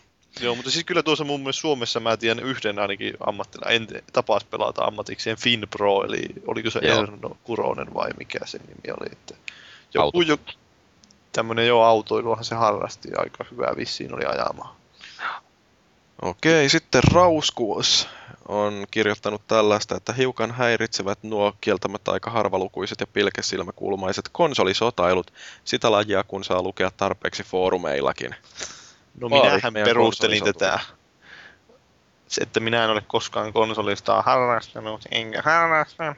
Mutta siis, siis siinä mielessä, että onhan tämä ihan eri asia puhua täällä podcastissa kuin se, että me puhuttaisiin foorumilla, koska foorumilla on se vaiva, että ihmiset tapaa ottaa nämä väärin tämmöiset heitot, joten siellä nyt ei välttämättä voi tämmöistä niin hyvin sallia, koska se menisi se keskustelu siihen, että ruvetaan väittelemään. Mutta kuten ehkä viime podcastissakin huomasin, että sillä, että mä ehkä vähän pilkekulma, silmäkulmassa, niin sanoin jollekin, että mä oon kuullut juttua, että Forza on parempi kuin Gran Turismo 5, niin sieltä oikeasti tulee semmoinen hyvä perustelu sieltä, että se ei mene siihen, että "Ihi, älä hauku Gran Turismo. Joo, mutta kyllä siis se on podcastin hyväksi sanottava verrattuna foorumikeskusteluun, että tässä saattaa kuulla jonkinnäköistä intonaatiota ja äänenväriä ja mahdollisesti jonkinnäköinen sävy sieltä löytyy, paitsi että niin, niin, Mulla on aika monotoninen ääni. niin, niin, ja siis niin kuin Enforcer on kirjoittanut, että turhan pitkä ja muutenkin, jos joka viikko tulossa uusi, niin ei näitä kyllä millään jaksa kuunnella, sekä ainakin osa kuulostaa niin aneemiselta, että itsekin masentuu vähän energisempää meininkiä toivoisin. Mä voisin ruveta laulaa seuraavassa podcastissa kaikki osioni sillä, että mä laulaisin täällä. Niin ja omalta osaltani mä voin sanoa vaan, että kun on lusikalla annettu, ei voi kauhalla vaatia. Että niin, niin kun on aneeminen luonne, niin silloin jututkin on aneemisia, että anteeksi nyt vaan kauheasti. Ei ole pakko kuunnella. Näin on. Tekin Min, minä menen avantoon. Mm. Tekin Et sä olette vielä- minut varmaan tähän, että halusta vaikuttaa fiksulta, niin otetaan vähän tyhmempikin matkaa tänne. Niin se on nimenomaan. Sen takia meillä tää Tontsa on täällä. Niin, mä tuon kontrastia teille kaikille. Ei, anteeksi. Joo, mutta tosiaan niin kuin, en mä tiedä, emme jakseta varmaan ruveta tekopiirteitäkään leikkimään täällä, että me puhutaan normaalilla äänellämme ja jos ei tolleen puhuttuna, niin sit se valitettavasti on tosiasia, että tämä podcast ei kuulu sille, jotka haluaa sellaista amerikkalaista hilpeyttä. Ja Mä voisin ruveta Hei puhumaan kaikki siellä! arska imitaatiolla. Super Fantasy Monkey Movie. Okei, nyt sitten nyt mun täytyy keskittyä, että mä saan luettua tämän oikein. Katala Mieli on niin. kirjoittanut. Kalamies. Hämmentävä käästi ja ei vähiten sen vuoksi, että nimimerkkini ilmeisesti kääntyy ylläpidon puhekielessä muotoon kalamieli. Olenko kenties joutunut jonkinlaisen kauhean inside jokein uhriksi? Ja mä tietysti foorumillakin jo selitin, mutta niin mä voin sanoa tämän nyt vielä kerran, että tämä ei ollut mikään inside joke, mutta kun mun melkein nelikymppiset silmät vaan ei ole sitä, mitä ne joskus oli. Ja jatkan vielä, että samasta syystä mä voisin tässä yhteydessä esittää pahoittelut kaikille tiimikavereille Bad Company 2. Team Killit, sama selitys, sori. Että ei sen kummempaa salaliittoa tässä ollut taustalla. Jyri on vaan niin tyhmä. Niin, Tyhmä ja vanha. Niin että loppujen lopuksi niin paljastui, että kuka tässä porukassa on se tyhmä, jolle, joka on mukana vaan sen takia, että muut kuulostaa fiksummilta. Ei siis se, se tyhmin on sitten erikseen. Onhan kaikki voi olla tyhmiä. Niin, että tämä on oikeastaan vaan sellainen Paavin egon puustausprojekti koko podcasti. No eikö se sen takia mä laulun. Voin näyttää maailmalle, kuinka mahtavaa minä olen. Oikeasti mä oon ihan huono ihminen. Mutta se on helppoa, kun on kaksi metriä pitkän. No, siis niin kaksi metriä, oh mä nyt pidempi kuin, niin no joo, sä tarkoitat sitä, joo. Niin. joo. Sitten vielä oli yksi palaute, minkä mä olin poiminut tuolta SPH. Hyvä SPH! Toiveena jatkon varalle olisi, että ilmoitettaisiin sisällysluettelomaisesti aikaindeksit eri puheenaiheille ja samassa yhteydessä voisi myös varoittaa kunkin osian mahdollisesti sisältämistä spoilereista. No joo, siis tässä jaksossa me kokeiltiin sitä, että sen aikaa kun puhuttiin Mass Effect 2 spoilaavasti, niin siellä taustalla soi musiikki. Ja sitten mitä tulee näihin aikakoodeihin, niin tällainen foorumilainen kuin Max Limits on kerää tota omaan Delicious bookmarkkilistaansa podcasteista niin kun sisältysluetteloa. Mä heitän sen äh, linkin tonne äh, podcastiketjuun, kunhan sellaisen perustan, niin voitte käydä itse katselemassa. Max Limits tekee tämän jossain vaiheessa varmaan, kun jakso on julkaistu, että niin, niin kiitoksia vaan sinne, hyvää työtä. Ihan kiva, että niin, niin joku vaivautuu meidän ö, juttuja analysoimaan noinkin perusteellisesti. Eikö periaatteessa voitaisiin yrittää tässä jaksossa jonkinlaista tehdä itsekin, siis semmoista, ei nyt välttämättä mitään kauhean kattavaa, mutta semmoinen nopea, että milloin missäkin, kun varmaan kuitenkin kuunnellaan tämän nauhoituksen jälkeenkin. No en mä tiedä, me puhutaan niin tylsiä juttuja, että mä en ainakaan jaksa kuunnella. No mutta kelaat eteenpäin, niin kyllä No sieltä... mutta kyllä, kyllä mä toivon, että me tosiaan tehtäisiin tuommoinen ihan oma podcasti sivu, kun mä oon sille piirtänyt leiskat ja kirjoittanut vaatimukset sun muut, mutta että se on sitten eri asia, kuka sen koodaa ja näin poispäin toteuttaa. Mutta tota... Niin, että jos jostain löytyy ammattitaitoinen öö, kotisivukoodaja, niin saa ilmoittautua. Niin. Podcast.konsolifin.net. Mutta tässä kohtaa mä lähetän terveisiä Pelit Online-kanavan kaikille nimimerkille, joiden nimi alkaa CAR. Ahaa. Eli joku Caroline. No, SP, SPH ymmärtää. Ahaa, onko hän sama henkilö? Ahaa. Ahaa, saattaa olla. Nyt saattaa olla. rahaa. No niin, mitä, onko sillä vielä jotain järkevää palautetta? No en mä tiedä, me ollaan nyt melkein kaksi tuntia nauhoitettu tässä näin. No kyllä me nyt se kaksi tuntia saadaan tässä täyteen, kun oikein yritetään. No mitäs no niin. TVtä te olette kattonut viime aikoina? No mä katoin tuossa en, hiihtoa. Hiihtolapa. Ampumahiihtoa mulle tuli vaan mieleen tässä, että meidän piti puhua siitä konsolifini online-osuudesta, mutta emme kyllä siitä tänään taideta puhua sittenkään. No eipä siinä ole paljon, onko siinä puhumistakaan vielä? No, no mä voin sen verran sanoa, että mä kävin läpi niitä ylläpidon keskusteluja, niin vuonna 2006 niin näin mä aloitettu ensimmäiset leiskan piirtämiset. Se hei, onko se vanhempi kuin tämä podcast? Ei, 2005 äh, tehtiin ensimmäinen foorumiviesti podcast, äh, niin, niin, podcastista. Mä sain semmoista palautetta siitä podcastista, että sitäkin oli kuulemma suunniteltu vielä enemmän irkistä, ja kyllä sitä muistaakseni suunniteltiinkin, että kaikki ei näy siellä ylläpidon. Että Voi olla, siis Xava, Xava puhuu jostakin vuodesta 2003 tämän online suhteen, mutta löysin mä yhden merkittävän asian sieltä online-alueelta. Sieltä löytyi nimittäin verkkofakin ensimmäinen revisio. Tämä oli sinulle varmasti samanlainen fiilis kuin Columbus löysi Amerikan. Kyllä, kiitokset kaikille niille neljälle ihmisille, jotka sen verkkofakin on joskus vaivautunut oikeasti lukemaan. Niin. Joo, ainakin paljon löytyy sellaisia keskustelijoita, jotka ei vaivaudu lukemaan ja sitten tulee ja kysyy jotain sellaista, että mun verkko ei toimi, missä on vika. Niin. Mikä on USB? Joo. Mikä on, mikä se Facebook netti, Facebook fails, netti. Aa, netti netti, netti. Mitä helvettiä sä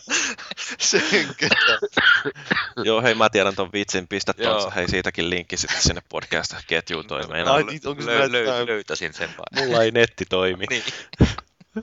Ai niin, se postaa Facebook, voi Jeesus. Se oli loistava. Mutta hei, musta tuntuu, että niin, niin meillä on toi peliaiheinen keskustelu tältä erää aika hyvin hoidettu. Uh, pois, että niin, niin, nyt täytyy ruveta keräämään sitten ideoita ensi viikkoa varten. Pitääkö mulla ruveta laulamaan nyt? Öö, mieluummin ei, kiitos. Mutta onko jollain muulla jotain sanottavaa? Eikö ne päällimmäiset melkein tullut tuossa? Me ei... Jää paljon, semmoista asiaa, jää paljon semmoista asiaa, mistä olisi voinut puhua vielä muutenkin. No otetaan uusiksi myöhemmin. Niin. No mulla oli täällä pitkä lista kenttäsuunnittelusta, hyviä huomioita. Mulla oli kans kentistä oli aika muutama ranskalainen viiva. Mutta Mä voin tuo... sanoa täältä, että Halo 2. Symmetria on tärkeä. Tämä tuota, jatkus vaikka kuinka pitkälle. Mun kaikki muistiinpanot Ah. käytiin läpi jo, niin voidaan lopettaa. Näkölinjat, liikkuminen, tunnistettavat paikat. Joo. Joo. No hei, mutta tota noin, niin ei siinä mitään. Kiva, että jää juttua seuraavaakin kertaa varten. Varmaan koskaan voidaan, tule. voidaan pyytää JR uudestaankin vierailemaan, kun meillä on jotain uusia uutisia meidän turnauksista tai konsolifin onlineista tai ää, jostain muusta. Että, niin, ää, musta tuntuu, että tämä jakso on paketissa. Terveisiä Rovaniemelle. Terveisiä Kokkola. Terveisiä Ouluun ja Tampereelle. Kokkola on hieno paikka. Terveisiä Rovaniemelle. Kokkolassa on toisin kaivoja, Kokkolassa on kissoja, minä olen kissamies! Rovaniemi, osaa tässä oli painaa. podcast tältä viikolta. Kiitos kuuntelijoille ja anteeksi. Kiitos JR, kiitos Paavi, kiitos Tontsa. Mä oon edelleen Jyri. Tää oli Konsolifin podcast ja seuraavaan kertaan asti muistakaa, että soditaan kiltisti.